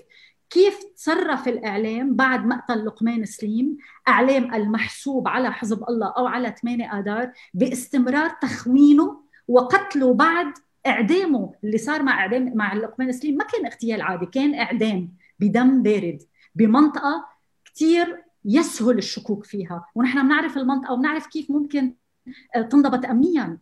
ما ممكن يتميع هيدا الاغتيال بالقول أنه المسؤوليات متوازية، وهيدا الشيء بحطنا قدام مخاوف من تكرار الاغتيال. نحن عم نعرف إذا هالاغتيال هو محطة أو رح يتكرر، وطبعاً بتمنى أنه ما يتكرر ولا يصير وينتهي وينكشف كل شيء، بس أنه نحن بعدنا ما خرجنا من لحظة اغتيال لقمان سليم.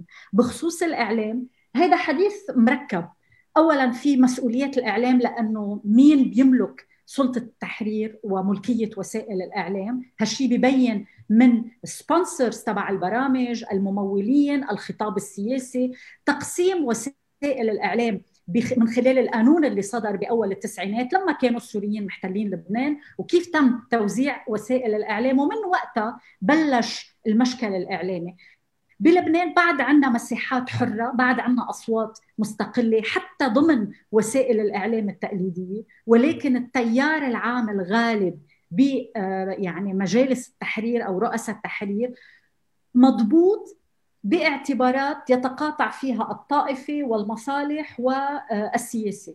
يعني منشوف مونة زعامات مالية وسياسية وحزبية ودينية بتختلف من محطة للتانية. التجيش حاصل بس عم بيوصل لمحلات، يعني في خطاب كراهية، في خطاب تمييز، في تحريض، وفي أيضاً مساحات حرة. يعني أنا ما كتير بقدر شوف الإعلام من زاوية وحدة، وإن كنت بميل لاعتبر أنه في مسؤولية كبيرة سلبية على الخطاب الإعلامي على الخطاب الإعلامي القائم بوسائل الإعلام الأساسية بالبلد. التجيش بوافق انه لازم يكون في توعيه للراي العام، مثل ما صار امبارح بموضوع بفضيحه اللقاح اللي تلقوه النواب، الاعلام كان دوره اساسي بتسليط الضوء على هاي الفضيحه لانه لا تقل عن فضائح سابقه، يعني نحن شفنا امبارح كيف السلطه قالت انا مش فارقه معي صحتكم يا لبنانيين والاولويه لإلي عبر النواب وعبر آلية كيف تلقوا اللقاح، فهيدا الشيء كتير أساسي في الإعلام إنه يلعب دور ليسلط الضوء عليه ويحسس اللبنانيين إنه هول الأطراف اللي عم بيتنازعونا طائفياً واللي عم بيدفعوا مصاري ويهينوا اللبنانيين وقت الانتخابات النيابية عم بيبيعوهن عند أول مفرق. بعدنا ما لازم نسكت لحظة عن اللي صار بجريمة المرفأ والانتهاكات اللي, استمر اللي استمرت بعد منها بتمييع الدور القضائي واضعاف القضاء بمحاسبه المسؤولين عن الجريمه وصولا لهلا، يعني اللي اللي فجر المرفأ وقال ما فيكم تحاسبوني قالنا امبارح انا رح اخذ اللقاح وانتم انطروا ويمكن ما يوصلكم الدور. بالتالي هون الاعلام اذا ما قدر يلعب دور، انا ما بعتبرها تجييش بهيك توضيح حقيقه مين بيحكم هالبلد وباي عقليه، بيكون في عنا مشكله. أنا ما كتير براهن بعد لأنه برأيي الإعلام بلبنان يعني بلاحق مصالحه حسب تكوينه، بس براهن على أصوات فردية عم تطلع بوسائل الإعلام عم تخرق إذا بدك النمط السائد من الخيارات التحريرية. أوكي. إذا فيني بس ثلاثين ثانية. تفضل ثلاثين ثانية.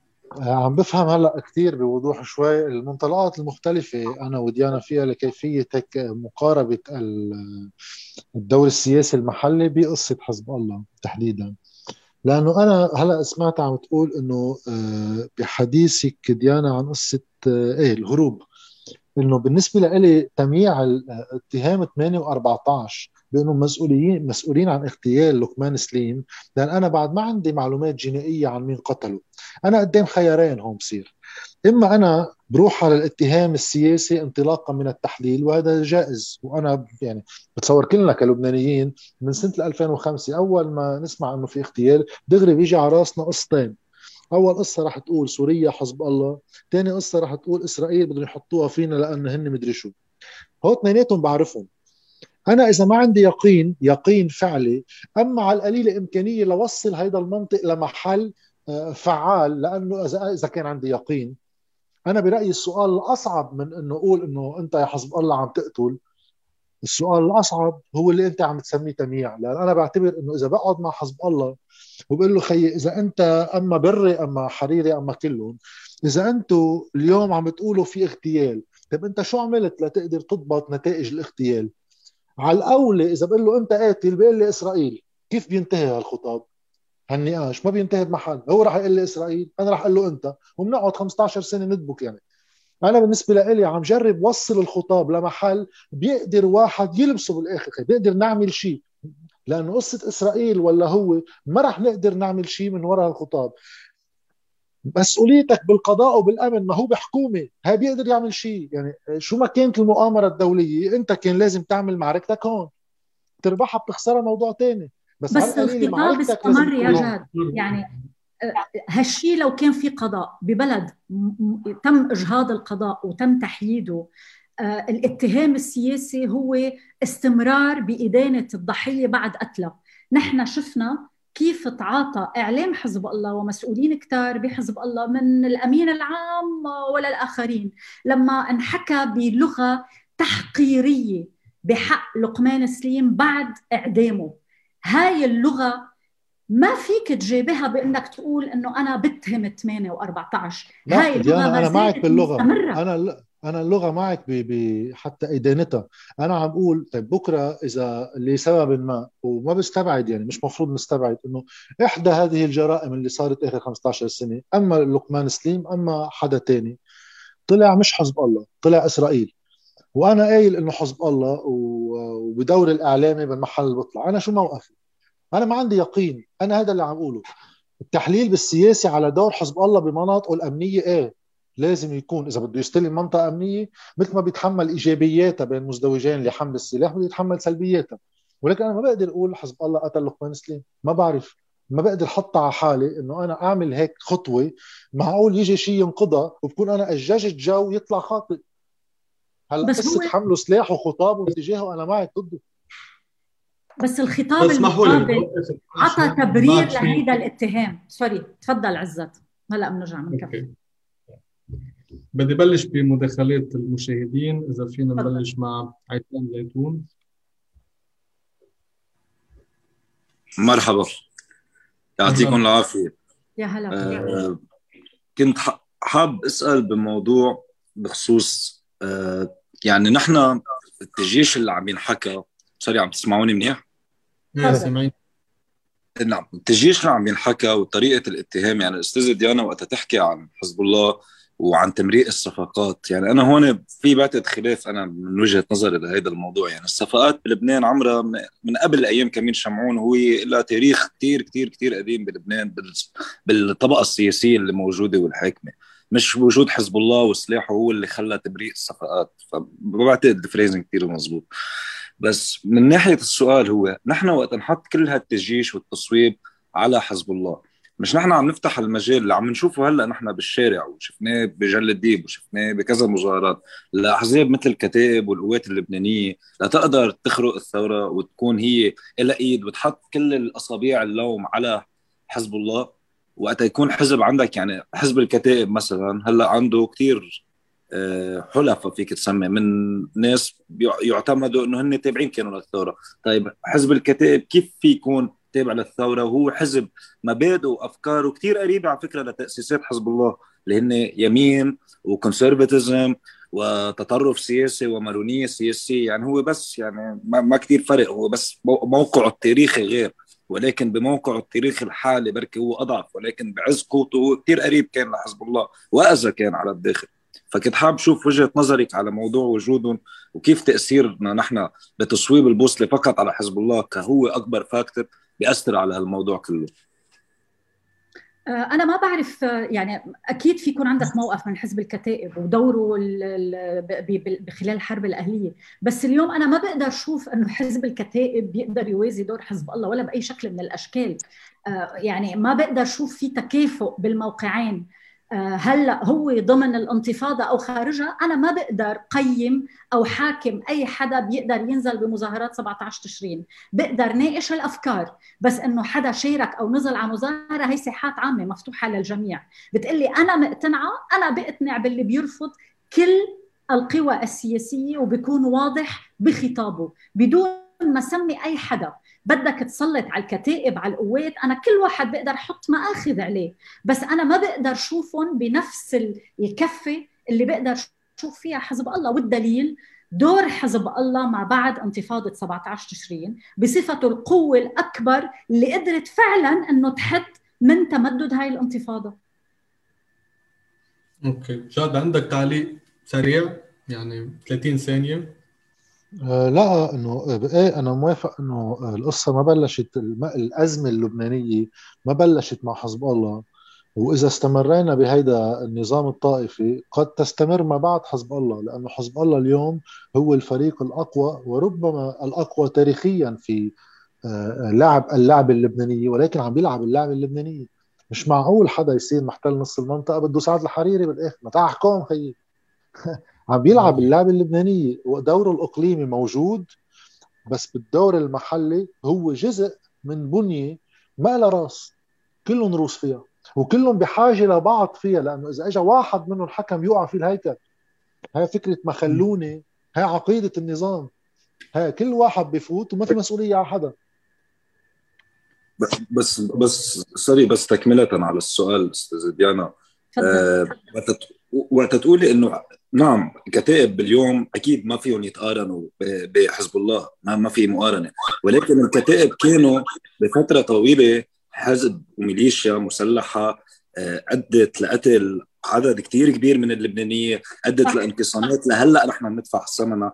وجودها السياسي وحتى تدخلاتها السياسية بلبنان هي سبب رئيس الجيش السوري اجوا بالستة وسبعين. يعني كفكر كآراء كحتى بنية الكتائب يعني هي مبنية على أفكار موسوليني وفاشية سياسية، وبلشت ككشاف عسكري، يعني هو أقرب ما يمكن لحزب الله. فنحن ليش عم نشيله؟ بس لأنه بالوقت الحالي بالتاريخ حزب الله أقوى، ولكن نحن منقارن الأفرقاء بقوتهم بعزهم مش بوقت الضعاف. ياخذوا الخطاب الشعبوي من الناحية انه اكيد فيك تحاسب الكتائب على دورهم بالحرب الاهليه، ما في شك، ضروري ينعمل هيدا المحاسبه، بس هل انا بدي اقارن دور حزب الكتائب بالحرب بادائهم هلا؟ ساعتها هالشيء لازم ينطبق على الاخرين. حركه امل شو كان دورها بالحرب؟ شو كان دورها بحرب المخيمات؟ شو كان دور حركه امل وحزب الله بالحرب الدمويه اللي صارت بين الطرفين بالثمانينات؟ اذا بدنا نفتح اسئله الحرب فلتفتح على الجميع، وانا مع هالشيء. ومشكلتنا بلبنان انه نحن ما فتحنا هيدا النقاش وهيدي المسؤوليات بعد انتهاء الحرب. طلع قانون العفو السيء الذكر وعفى عن كل المرتكبين والقتله وعملهم هن مسؤولين عن البلد وهن حكام البلد بعد الحرب، وبالتالي انتفت كل محاولات المساءلة والمحاسبة واللي عم ندفع ثمنها لليوم. نحن ليش عم تتكرر الاغتيالات؟ لأنه ما صار في محاسبة بعد الحرب، ولأنه تم يعني فرض قاعدة عفى الله على على ما مضى وتعوا نحكم. اليوم عم ندفع هيدا الثمن. الكتائب أنا شخصياً ما بقبل إنه نحاسب فريق على ارتكاباته بالحرب دون محاسبة الفريق الآخر. أنا عندي تحفظات كتير على القوات اللبنانية وماني معجبة فيهم أبداً، لا بالحرب ولا هلأ. وفي كتير أمور عملوها هن مسؤولين عن وصول العماد عون للحكم. آه سمير جعجع طرح القانون الأرثوذكسي الطائفي، بس أنا ليش بدي حاسب سمير جعجع لحاله؟ بتلاقي بالخطاب العام فجأة بس بدهم يحكوا عن سمير جعجع بصفته الشيطان الأكبر، آه قائد ميليشيا الحرب، بينما الباقيين ملائكة. ليش بيتم تحييد حركة أمل وحزب الله وباقي الأطراف اللي كانت فاعلة بمجازر الحرب وبجرائم الحرب؟ يا منحاسب الكل يا بدنا نحاسب الكل على أدائهم لليوم. وبالتالي أنا بشوف الكتائب من هالزاوية. في كتائب الحرب هيك لازمها محاكمة تاريخية كما الباقيين، إنما كتائب اليوم تعوا نناقش الأفكار اللي عم بيقدموها. أنا مع إنه ما يكون في حدا منهم حاكم بالفترة المقبلة إذا كان في عنا انتخابات حرة ونزيهة. أوكي، واضح. قبل ما أخذ مداخلة يوسف طوق، بس بدي بدي أرجع أذكر أو أقول إنه المداخلات هن محصورين بدقيقة، والرد عليهم كمان من دقيقة لدقيقتين تنقدر ناخد أكبر عدد ممكن، ما بقى معنا وقت كتير. تفضل يوسف. بونسوار. بونسوار. آه أنا عندي سؤال لجاد. آه أنا كتير بوافقك بالطروحات يلي عم تحكيها، لأنه بعتقد بلبنان آه خصوصاً جاد، لأنه أنا عم تابعك من فترة، عم تعطينا different perspective كيف بدنا نطلع للأمور. بس في شغلة بحب اسمع وجهة نظرك فيها يلي هي التالية، إنه نحن لازم نطرح فكرة سياسية تناقش هالنظام يلي اليوم موجود. بس اليوم في طرف بهيدا النظام، وللأسف عم برجع على حسب الله، إنه هيدا الطرف وقت عم تطرح أفكار، وقت عم تطرح مشروع، أغلبية الوقت ما عم بيناقشك. يعني أنا من أنا معك، أنا ما فيني اتهم اليوم إنه حزب الله هو اللي قتل لقمان سليم، ومش وقت أربعة عشر أدار طرحوا مشاريع وصار في تصفية بيناتهم، لأنه هن اثنيناتهم كانوا عم بيتناقشوا عم بيتشارع مثل ما قلت، عم بيتحسسوا على نظام. بس اليوم مثلا في محكمة دولية هي قالت إنه في شخص من هالحزب هو قتل رئيس وزراء. أنا كلبناني اليوم في طرف بهال بطرف سياسي، بغض النظر أنا معه أو ضده، بس في محكمة في عدالة بمطرح معين حطت حدا منه، حتى هالطرف منه قاد منه قابل يعطي هالشخص. انا ما بدي اتهم الحزب كله، بس حتى حتى منه قابل يعطي. يعني اليوم انا اي فكره بدي اطرحها على حزب الله وما خاف انه انا مثلا انقتل. وانا عم بحكي كمجتمع مدني اليوم، انا لاني سياسي ولاني حزب في حدا يحميني ولا شيء، مواطن لبناني عادي حاب يطلع يقول فكرته. انا مين بيحميني اليوم؟ والتاريخ اخر خمسة عشر سنه واخر عشرين سنه، انا من جيل بعد الحرب، يعني انا ما كثير رح ما راح احكي عن شو صار بالحرب، ما بعرف. بس اليوم العنف اللي عم بيصير، العنف الجسدي عم بيصير من طرف واحد، والعنف والاغتيالات اكثريتها عم تتهم بطرف واحد واحد اثنين. بس تخلص فكرتي، صحيح كلهم كلهم عندهم دويلات وانا بوافقك، بس الدويله الوحيده يلي طلعت وعملت شيء برات لبنان وعم ندفع نحن ثمنه اليوم هي دويلة حزب الله. وهي لأنه أقوى شيء. بقى اليوم ما فينا نحطه بموازنة الكل، لازم نحاسبه على قد تأثيره علينا. اليوم أنا وقت بيروح بيتدخل باليمن أو بالبحرين أو بسوريا، أنا اليوم ليش عم بدفع الثمن؟ وشكرا. واضح يوسف، شكرا لك. هلا في كتير في كتير قصص بدي أشوفك بدي جاوب عليهم. أول شيء وقت طرح الفكرة السياسية بمواجهة حزب الله على أساس معه سلاح وبيستعمل عنف، أنا خليني أمشي عقلانيا. بدي أمشي إنه أنا خيي بدي أخلص من سلاح حزب الله، هاي أولويتي. افترض أنا ما بدي أعمل غير هيك. مفروض إذا واحد بده يكون فعال مش ديماغوج، يعني مش جاي ننزل على انتخابات تيهيصول الناس، جدي أنا فعليا بدي حزب الله يسلم سلاحه. لأنه أهيان شيء هلأ أنا عامل زعمة. بدي أسأل حالي سؤال، أنا هل قادر شله سلاحه بالقوة لحزب الله؟ واضح لا. هل قادر اليوم أمن على شي دولة تيجي تعمل له كفان لحزب الله تشيله سلاحه؟ واضح لا. هل أنا في اتكل على تدخل دولي عسكري أما سياسي لشيل سلاح حزب الله؟ واضح أنه لا. حزب الله موجود بسوريا، لو في هالنوع من الاستهدافات كان في مية حجة وحجة للوصول لهون، ولا مية حجة وحجة بيقولوا لك لا. ونتذكر على لحظة كان العدوان على سوريا بشار الأسد، يعني سي حزب الله أوباما ورجعوا. طيب خلينا نفكر شوي بعقلانية، شو بينعمل؟ نجي نقول عنف وكذا، أوكي ما رح فوت بالاتهامات اللي منا مزبوط ومنا مبالغ فيه. أنا مني وعلي لمزيد من المصداقية ولا أقدر أعمل دوري كحدا إذا بده يشتغل صحافي، وأنا بتصور لحيا الله حدا حتى بده يشتغل سياسي. في أنا في هالرأي العام، هالرأي العام بدك تخاطبه إله، بدك تحكي معه إله. إذا ما لك ثقة بالرأي العام، لكن أنت عم تعتبر إنه هول الناس بيقبلوا بحزب الله لو شو ما عملوا، أنا من هيك رأيي. أنا بعتبر الناس ناس، مثل ما أنا عندي رأيي وأنت هلا عندك رأيك. في ناس عندها رأي وقادرة تشكله. هلا في بيبقى الناس اللي بتخاف من العصا، أما اللي قابضة، أما اللي موظفة عن كل هول الأحزاب، أوكي هم في منهم النوى. أنا ما بصدق إنه أغلبية البلد حقهم فرنجان، كنت بفل منه صراحة يعني، وعنكزي يعني من دون هالقصة كنا رح نفل. أنا بالنسبة لإلي اللي بيزعج حزب الله أكتر، لأنه بيصيب أكتر موقع الاختلاف، هو عدم وجود عند حزب الله مشروع دولي، مشروع حكم دولي عم بحكي. يعني إذا بكرة استلمت الحكم يا حزب الله لحالك، شو بدك تعمل أول عشرة أيام؟ شو بدك تعمل أول عشرة أشهر؟ هالأزمة كيف بتحلها؟ المصارف شو بتعمل فيه؟ وسعر الصرف شو بتعمل فيه؟ معاشي شو بتعمل فيه؟ هيدا هالنوع من الأسئلة ما عم فيد حالي ولا عم بتآمر على حزب الله. أنا هو أسئلتي إلي، وبعتقد أسئلة كل واحد من جمهور حزب الله، لو هو بحب حزب الله بس بيسألوا إياهم أكيد، ما عنده حياته كمان. وهول إذا توصلنا لحل فيهم نلمس هالحل، نشوفه للحل. قصة أنت حامل سلاح وعم تقتل العالم، إذا مشيت بها الخطاب. طيب خلينا نشوف أربعة عشر أدار كفريق قاعد من ألفين وخمسة يقولوا أنا بقتل العالم وسلاحه وكذا، كل اللي بنعرفه. طيب لوين بيوصل؟ عم عم عم بشيل كل الجدليات وعم بعتبره كله محق مثل ما هو، لوين بيوصل؟ هيدا اللي قلته بالأول عن الفرق بين الصحافي والمراقب والأكاديمي والعمل السياسي. العمل السياسي بده يراقب الواقع، يعينه، يوصل لخلاصاته، يقول إنه برأيي أنا هيك الحل، بس بده فوقه كلهم يقول تعالوا تنشوف كيف بدنا ننبش عن فعالية تحقيق الحل.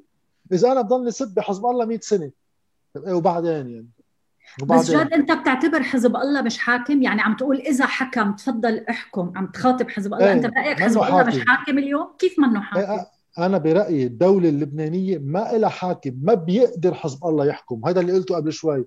حزب الله كل ما تزيد قوته كل ما تزيد أزمته بالداخل، لأنه بلبنان ممنوع يكون في حاكم، مش لأنه ما بيقدر. إذا إذا بقوة محلية بيقدر يمكن، بس كيف فينا نفسر كل ما يقوى حزب الله بيتمسك بميشيل عون وسعد الحريري وجنبلاط أكثر، مع أنه أنا برأيي هالحكومة هلأ تحديدا هالحكومة منه بحاجة لسعد الحريري، معه أكترية من فريقه، بس بيعمل حسابات ما في الخارج كيف يتعاطى مع لبنان. ما حدا بيقدر يحكم لبنان إذا هو مجموعة شركة مساهمة لمصالح دولية اسمهم طوايف. ما حدا عنده مصلحة يحكم هذا البلد، هو الأقوى طبعا بس ما حدا حاكم البلد. ناخد بعد مداخلة من عمر بدر. ليه المداخلات كلهم شباب؟ ما في صراحه نحن ماشيين بال بالاولد يعني. فيكم تشوفوا مين اللي رفع ايده بالاول من فوق. سوري يا عمر اذا فيك ترجع. هلا عم اسمع.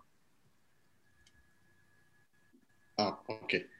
سعد جاد انت وقفت على السؤال اللي كان بدي اساله. نروح على موضوع حكيت فيه اول شيء. انا بوافقك بالراي انه لبنان شركه يعني public company وفيها اسهم، هي هي الاسهم الطوائف والقوى الخارجيه. وصحيح تاريخيا ما في واحد يقدر يحكم بلبنان، ومثل ما عم تقول حزب الله هي هو القوي، ولكن التركيبه ممنوع واحد يحكم، ممنوع. اذا واحد بيوصل للحكم انه to the power he's moved aside. وبنفس الوقت عم تحكي عن انه اهميه تجيش الراي العام ل a new side اللي هي بترجع الناس على السياسة وعلى شأن العام وعلى الحياة السياسية لا يقدروا يلعبوا دور ويجيبوا طرح سياسي جديد بالبلد. طب هيدي النيو جروب بدنا نسميها، أنا حروح سميها سبعتعش تشرين بس doesn't have to be named that. كيف بتلاقي دورة بهيدا النظام اللي هو مب... اللي هو هاد النظام الطائفي اللي هو مبني على هالأسهم؟ يعني دك... دك... دك... أنا عم بشوف إنه الجول إنه بدك تشيل هالنظام لأنت تلعب دور، لكن أنت how does this new group play a role؟ يعني تقدر توصل على مرحلة واللي هي عم تنفذ هيدا المشروع الدولي اللي عم نحكي فيه. أنا جواباً على السؤال، أنا بتصور كتير مهم كان لازم يمكن نمرق عليه شي محل. أنا برأيي الأزمة هي الفرصة. لو اليوم ما صار في أزمة بالبلد، بس تنكون كمان واقعيين مع حالنا، هيدا النظام اليوم مأزوم مش بجهد ولا واحد منا. ما كان في عنا تيار شعبي كتير قوي عم يدعي للتغيير، ما كان عنا الناس قايمة على أحزابها، ما كان في شيء من هون، رغم كل العوامل اللي يمكن كان لازم نكون أسرع بالتجاوب معه ومعارضة واقعنا. اللي صار إنه منظومة هي سقطت لأنه آليات تمويلها اللي هي بتعطيها شرعيتها سقطت، لأنه قصة الطوائف ما في نظام بالعالم بيقدر يحمل قدرة على التوزيع ل ستة عشر طائفة. كل ما بدك توظف موظف بدك تفوت عشرة، وكل ما بدك تعمل شركة بدك تعمل ثلاثة. كان محتم بده يجي نهار يوقع، وقتها وقع تعرضت سردياته يعني شرعيته تجاه الناس لزعزعة شديدة. شو بده يقول للناس اللي له سنين بيخبرهم انه كل شيء ماشي الحال؟ بلشوا أول شيء يتهموا بعض، الحق عليك لا الحق علي، بوقت منطق دخول الناس ومصالحة. صار في ناس مش عارفة بعد شهر إذا قادرة تكمل تاكل وتشرب. صار هيدا المنطق ما عاد يفيد معه إنه تحط الحق على حدا. أنت اليوم ما مسؤولية، طب هلا شو بدك تعمل لي؟ بعد ما عندهم أجوبة. فأنا منطق مقاربة العمل السياسي اليوم لقلب الصورة هي من خلال الاستفادة من الأزمة لطرح مشاريع شعبية عند الناس، لأنه بتعبر عن مصالحهم ومقارعة السلطة بكل تلوينها المختلفة بهيدا الطرح. بده يصير الشرعية للطرح مش لأشخاص حاملين الطرح، مع العلم أنه كمان ما بدنا نكون كثير إيدياليست. طبيعي بلبنان وبالعالم كله في حد من الشخصنة بالسياسة بيصير، أنا ما عندي مشكل فيه، ولكن معناتها بالنسبة لألي أنه واحد بده يحمل طرح سياسي تيختلف بالأداء أول شيء عن منظومة أحزاب السلطة. لأول مرة يصير في عنا حدا، وأنا برأيي لازم يكون جبهة، ما بيقدر يكون حدا لحاله، لازم مجموعة قوى، لأنه اليوم للأسف زي ما نعترف كمان بواقع موازين القوى بحاجة ليتجمع مجموعة المجموعات مش كلهم جزء يتفق بين بعضهم البعض على شكل الطرح اللي بده يكون كتير واضح عم يتعاطى مع هالأزمة، لأن هالأزمة هي مدخل بناء شكل نظام جديد. لأنه أنا رأيي الشخصي مع انهيار المالي الاقتصادي اللي بدأ بأيلول ألفين وسبعتعش، اجوا المظاهرات بعد بشهر، ما نربطهم ببعض مثل ما بيعملوا جماعة السلطة. بلش، إذا فيكم تفوتوا على جوجل بتعرفوا ايمتى بلش سعر الصرف يلعب. هيدا خلى النظام السياسي ينهار، مش بس النظام المالي، لأن أي نظام سياسي بي يعني بيركب دعماته الأساسية هي كيفية إدارته لشؤون الناس اقتصاديا وماليا. وقتها سقط البنية الاقتصادية، طار مع النظام السياسي. كيف عم يتركب نظام سياسي اليوم بموازين القوى واللي هي منا لبنانية بحت، وهون بيجي ماكرون وبيجوا الأمريكان وبننطر بايدن وبنشوف إيران، ولكن واقع إذا بنترك هول الناس لحالهم عم بيديروا دفة السلطة فقط لاستخدامها. مشان هيك كلهم عم يضحوا شو بعض بالحكومه، لانه هلا بدهم يستخدموا وجودهم بالحكومه لتعزيز مواقعهم في تشكيل النظام القادم، مش تيحلوا لنا ولا شيء من مشاكلنا، لان ما برجع بعيد ما حدا معه ورقه اكاتر فيها حل لواقعنا.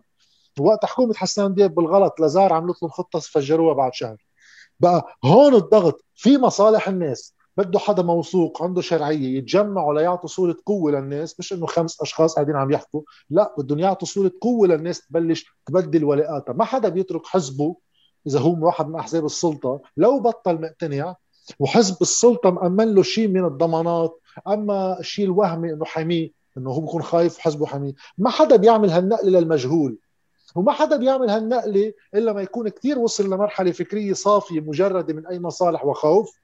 ما حدا بيعملها لمجموعة ضعيفة احتمال انها تخسر اكثر منها تربح. من هون على هول مجموعات يتجمعوا تيعطوا صورة من القوة بتخلي الناس يعملوا هالكونفيرجن، هالانتقال بولاءاتهم اذا كان عندهم الكفاءة والمصداقية الكافية ضمن المشروع السياسي اللي بيجاوب على مشاكل الناس. انا خارج هذه القوة الشعبية تتبلش تغير بميزان القوى، مش كله يصير ثمانية وأربعة عشر وهول احزاب، في طرف ثالث عم يخلق موجود ما حدا فيه يتخطاه، لا من ماكرون ولا من جوا. بده يقعد على الطاوله بقول لك انه رح يجيب الحل مثل ما هو بده مية بالمية، بكون عم كذب عليك ايدياليست. لا بس على القليله تحضر مصالح الناس على الطاوله كلاعب مش كوراء بايدين اللاعبين. شكرا جاد. نديم بدي اعتذر منك، بس ما يقولوا عنا انه بنطلع بس شباب يعملوا مداخلات، حمرق بس ميراي قبل وبرجع برجع لعندك نديم اذا بتسمح لنا. بونسوار. أنا سؤالي كان لما عزة توجه سأل على المحور الثاني عن كيفية التعاطي مع سلاح حزب الله. جاد أنت قلت إنه في عنا شرعية لسلاح حزب الله، وإنه هن كتر خيرون وقت العدوان الإسرائيلي خلصونا وما بعرف شو، بس نحن بنعرف إنه نحن بلبنان كل حزب عنده سلاح وما فينا ننكر هالشي. بالبقاع حزب الله مثل ما بالجنوب وبالبقاع حزب الله عنده سلاح، القوات حاملين سلاح، الكتائب عنده سلاح، كل الأحزاب اللبنانية حاملة سلاح لأنه استعملته قبل بالحرب. بس هيدا السلاح هلأ ضبينه عجن جد الجماعة ما عم يستعملوه، بس حزب الله عم يستعمل هيدا الحزب امتى ما دعت الحاجه. يعني في هيدا في هيدا السلاح اللي عم يستعملوه كاداه ضغط وين ما دعت الحاجه. عم تحكي عن حوار معهم، كيف بدك تحاور معهم؟ ما اذا التلفزيون تبعهم بيقولوا لك نحن تلفزيوننا عنده رخصه على اساس هيدا تلفزيون ديني مش سياسي، تجي لتحكي امين العام بيقول هيدا هيدا الشخص هو عنده رتبه دينيه نحن ما بنتعاطى سياسه. اذا بدك تجي تحاور ما بيعطوك ولا شخص تجي تجلسه على طاوله حوار لتساله عن حل او اعطيني مشروع لدوله. وكمان قلت انه حزب الله غير مستفيد من هيدي البنيه السياسيه الموجوده بلبنان. انا شخصيا بشوف ان اكثر جماعه مستفيدين مستفيدين انه نحن دوله ما فيها نظام، تحاسبهم على اي أي جرائم عم يعملوها، إن كانت جرائم يعني لنقول قتل ولا غير قتل. هن مستفيدين إنه نحن عنا حدود فلتانة، إن الجماعة ماشيين معابر غير شرعية بامتياز. أنا بنت البقاع وعنا معابر مخيفة عن جد، يمكن التلفزيونات ما بتحط شيء، بس نحن بنشوف خمسمية كاميون مزوت رايح على سوريا كل نهار الصبح وغير جايين عشية، يعني بيدعم كرمال يستعمل جماعة السورية. وبخصوص ال... يعني على موضوع ال... بس بعد هو السؤال بدي وجهه بطريقة مباشرة. كنت عم تحكي عن سردية حزب الله، تنتوجه لسردية جمهور بده يكون هيدا الجمهور عنده المينيموم من الحرية ليعبر. آه مدام ديانا قالت انه آه كيف هن بيست... كيف يعني حتى مع جمهورهم هن كتير ضابطينهم ما بيسترجوا عن جد يحكوا. طب كيف بدي اخلي هيدا الجمهور ينطفض عليهم؟ لانه انا اذا من طرف ثاني ما في اجي اوجه لهم السؤال. اوكي شكرا لك. رح اجرب بسرعه. اول شيء مش قصه انه كتر خيرهم بوجه الاسرائيليه، انا عم بقول انه واقعيا فعليا مش بس الدولة اللبنانية وحتى بمحيطنا العربي ما كان في فعالية بوجه إسرائيل قد فعالية حزب الله. هلا هيدا في واحد يكون ضد حزب الله ويقوله، في يكون مع حزب الله ويقوله، بس اذا انا لانه ما بحب حزب الله بدي اشيل هيدي، هاي المقاربات اللي برايي انا ما بتوصل لمحل، لانه شرعيه حزب الله عند جمهوره جزء منها هي فعليا هالنوع من الانتصار. وقت انت تجي لانك مواجهه حزب الله ما تعترف له فيها، تلقائيا جمهوره سكر دينته وبطل عم يسمع كل الباقي. ها واحد تاني شغله، انا وقت قلت انه ما منهم مستفيدين من النظام، كل الاحزاب الطائفيه مستفيده من النظام والا ما بتكون مشاركه فيه، بس منا مستفيده من النظام المالي الاقتصادي اللي راكب بالبلد اخر ثلاثين سنه. وكنت متوقع حزب الله يواجهه، بيقوم برشح سعد الحريري اللي هو واحد من الاساسيين بتركيب هذا النظام ليكون هو رئيس الحكومه. بقى هون في فرق. هلا بالسؤال العام اللي هو فعليا انه كيف في واحد يخاطب جمهور حزب الله طالما هو مقموع وما عنده حرية يعبر عن رأيه؟ طيب أول شيء أنا هاي الفكرة كلها ماني موافق عليها، قد تكون موجودة لأنه في القوة والقدرة على القمع بتخلق شعور بالقمع، وفي ناس يمكن بتخاف وفي غيره يمكن، بس أنا ماني مصدق أنه أنا قادر اشتغل صحافي بالبلد وكذا، اما ديانا اما حيالله حدا قادر يعبر عن رأيه وقادر يتخطى حزبياته. وفي كتير شيعة ضد حزب الله بالبلد، يعني ماشي الحال في كتار، يعني ايه في شيء من المخاطر قد يواجهه. انا رح خبري خبرية، اخر ايام بالنيو تي في قبل ما فل في آه كنا قاعدين بلقاء في شوية صحفيين، يعني احد الصحفيين ما بدي اسميه طبعا قريب شوي على منطق الانتفاضة واللي كان عم بيصير بالبلد، وكان عم بيعبر شوي عن هيدا الموقف بالإعلام، وعلى فكرة منه شيعي. قال لي أنا صراحة لي شهر وقفت شوي عبر عن رأيي لأنه بالمنطقة عنا عم ببلش يصير تحركات حزبية، ووقفوا أهلي على الحاج سمعون كلمتين. قلت له حاجز مين؟ حاجز الحزب الموجود بهيدي المنطقة. بقى الخوف وين ما كان بيقدر يواجهه، وين ما كان بيقدر واحد يتعامل معه، اما بالتراجع عنه اما خوضه. اذا هون عم تطلع عم تساليني رايي، انا مع كل واحد عنده خوف من حزب الله يتخطى خوفه، هيدي من دون ما نتحمل هالنوع من المخاطر ما بيتغير شيء بالبلد، وكل واحد بمنطقته نفس الشيء. بس انا ماني مقتنع انه ما بينحكى مع حدا من حزب الله ودائما بياخذوني على شخصيات دينيه، لانه انا صراحه يعني قاعد مع كثير ناس من حزب الله ومتشارع مع كثير عالم، يعني على هول بحكيهم لانه هن بيعتبروا بلا عندهم مشروع بحكم الدوله وغيره ومدري شو. وانا صراحه يمكن مره واحده بحياتي كلها شيء ملتقى بشخصيه دينيه من حزب الله، كل الباقي منه ديني. الفكره هل في عندك ايمان؟ هل في عندك قناعه انه الناس قادره تغير موقفها ان ارادت؟ هل في قناعه انه الناس قادره تتخطى خوفها اذا ارادت؟ واصبح في حدا تاني عم يقدر يعبر لها انه انا قادر اخذك على بلد احسن وعندي ما يكفي من القوه، مش ضروري احكم البلد لحالي بس لكون موجود وحسن هالمجتمع. أنا برأيي إيه؟ إذا برأيك لا، وإذا برأيك إنه حزب الله قامع كل الناس، في خطأ منهجي بيصير عندك، لأنه في كتير بلدان ديكتاتوريات مسكرة مقفلة، مش بلد في طوايف ومفتوح، يعني ديكتاتوريات مقفلة وقدروا الناس ينتفضوا على وقعهم. يعني ما عم نخترع البارود ولا نحن حالة استثنائية بتاريخ البشرية. إذا صدقنا القمع منا حالة استثنائية بتاريخ البشر، وإذا ما صدقنا القمع منا حالة استثنائية بتاريخ البشر. بس شو صار؟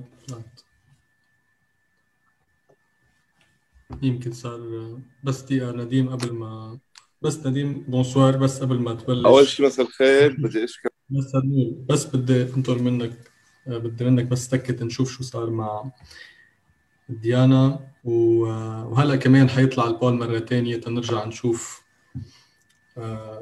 إذا بيصير في تبدل بالآراء ترجعوا تصوتوا على الطرح.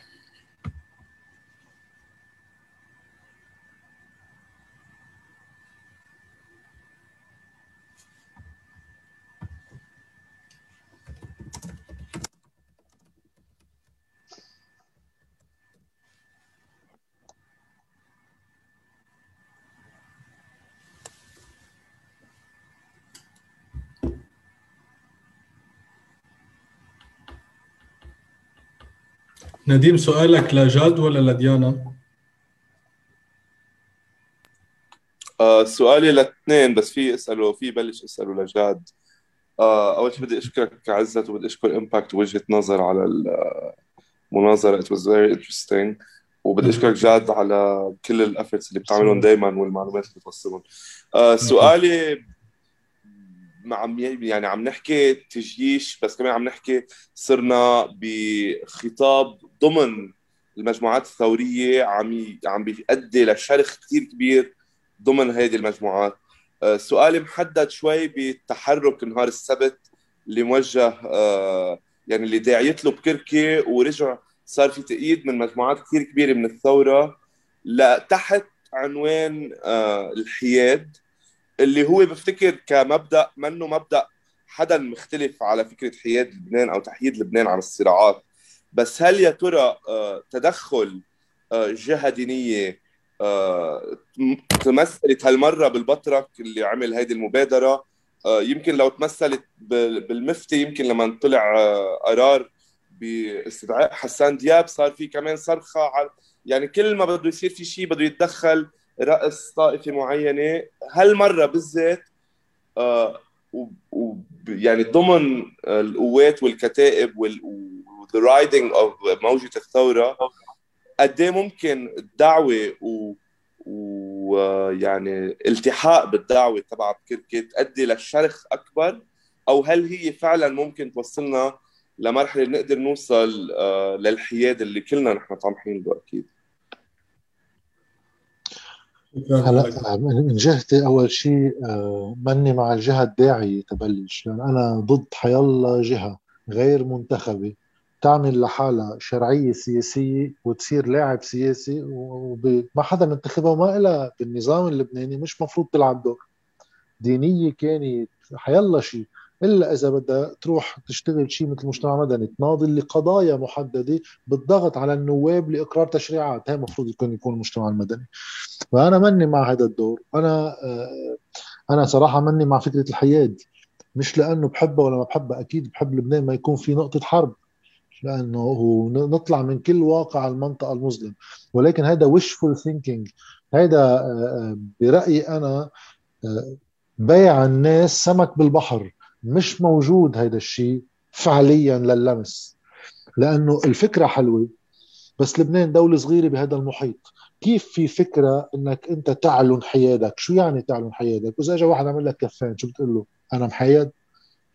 الحياد يعلن للدول، يعني حتى سويسرا وقت راحت باتجاه الحياد كان في اتفاق اوروبي على تحييد سويسرا من صراعاتها، وهي كانت عم تطالب بالموضوع، ولكن الاتفاق الدولي صار. نحن بنعرف ما في اتفاق اقليمي ولا دولي على تحييد لبنان. بصير ال... بصير ال... مطلب الحياد ديفياسيون، عم نشتت آ... آ... التغيير المطلوب، التغيير الفعلي، التغيير اللي ممكن يوصل لمحل بوهم الحلول انه اذا بنحيد لبنان بيمشي الحال، مثل ما كنا يخبرونا انا وصغير انه بكره بيفلوا السوريه بيمشي حال البلد. فلوا السورية، شفنا الوضع أسوأ بألف مرة. طلع المشكل السوري شاكك على مشكل أكبر منه، وهذا البلد طالما ما في له مركز قرار اسمه دولة منه موجود بقى. مشان هيك أنا مني مع الطرح ولا مع الجهة الداعية بأدوار سياسية موسعة. بزيد عليها شغلة واحدة، إنه قد يكون فيها شغلة إيجابية آه... اللي هو الشرخ. أنا مع الشرخ بالشارع بالحراك، لأنه هو الشرخ حاصل.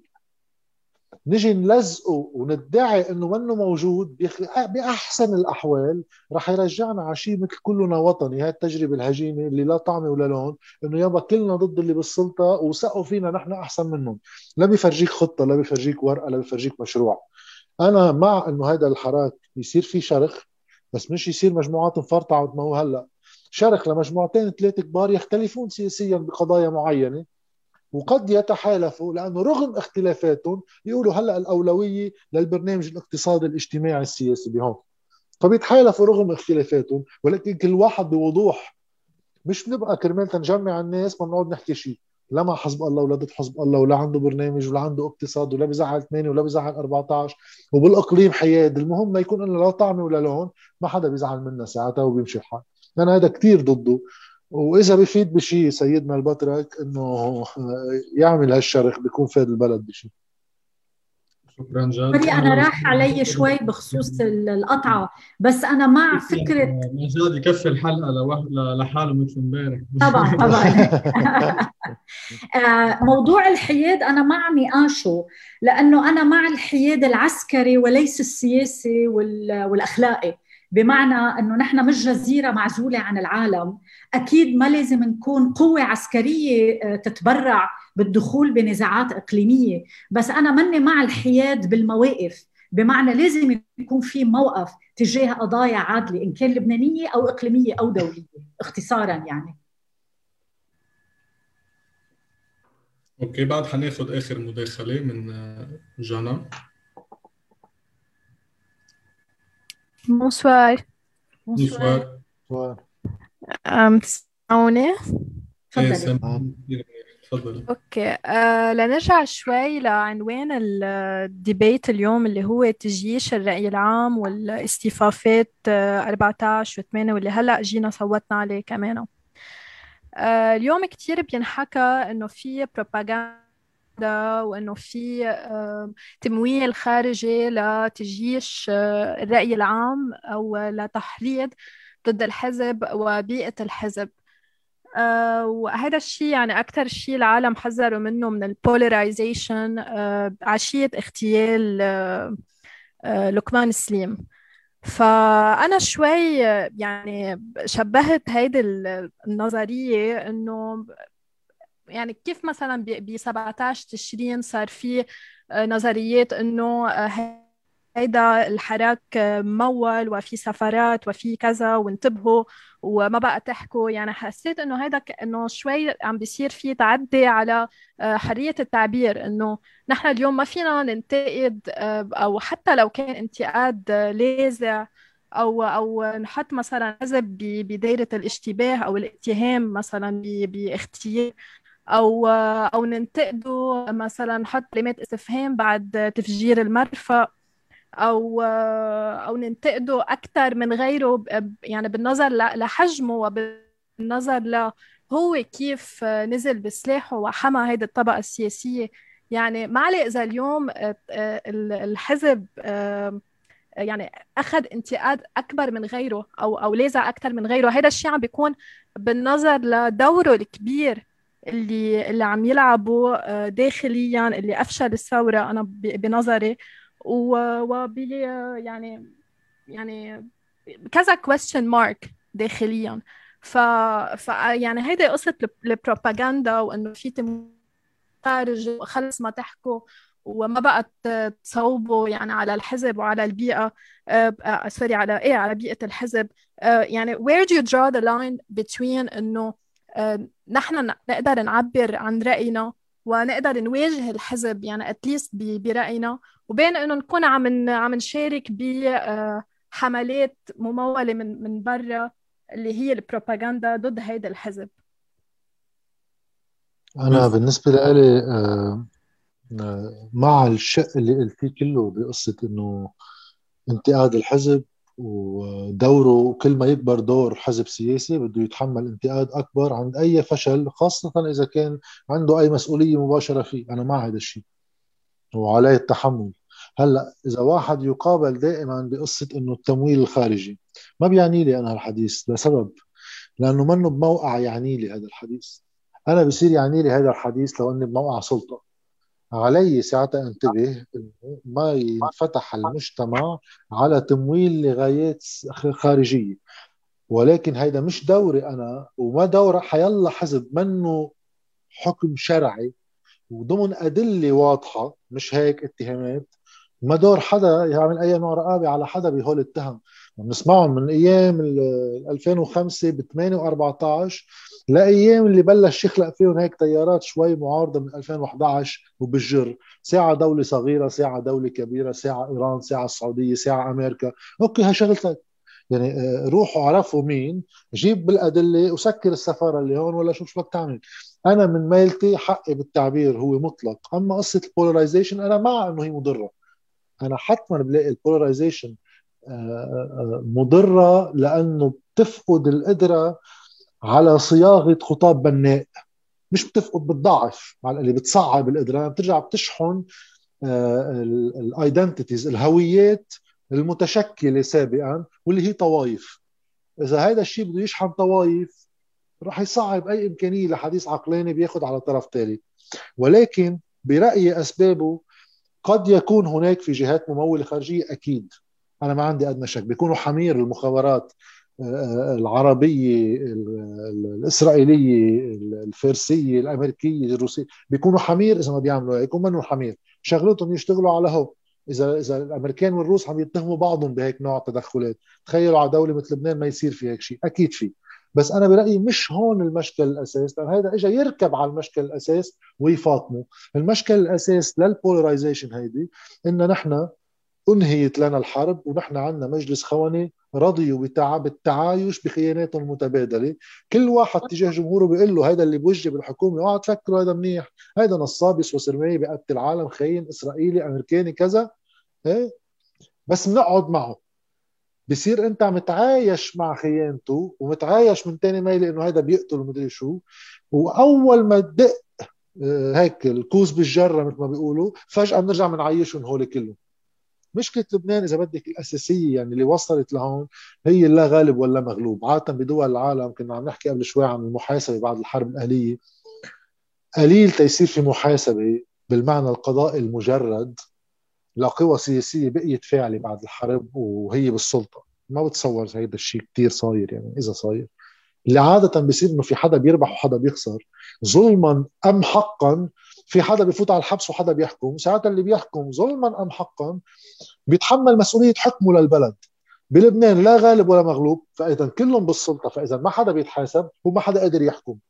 هذه هي الازمه اللي كلهم بيشوفوا بعض فيه، بتخلق البولرايزيشن وبطل مخلص، بتشك الدول كلها والمخابرات كلها، ايه بتشك.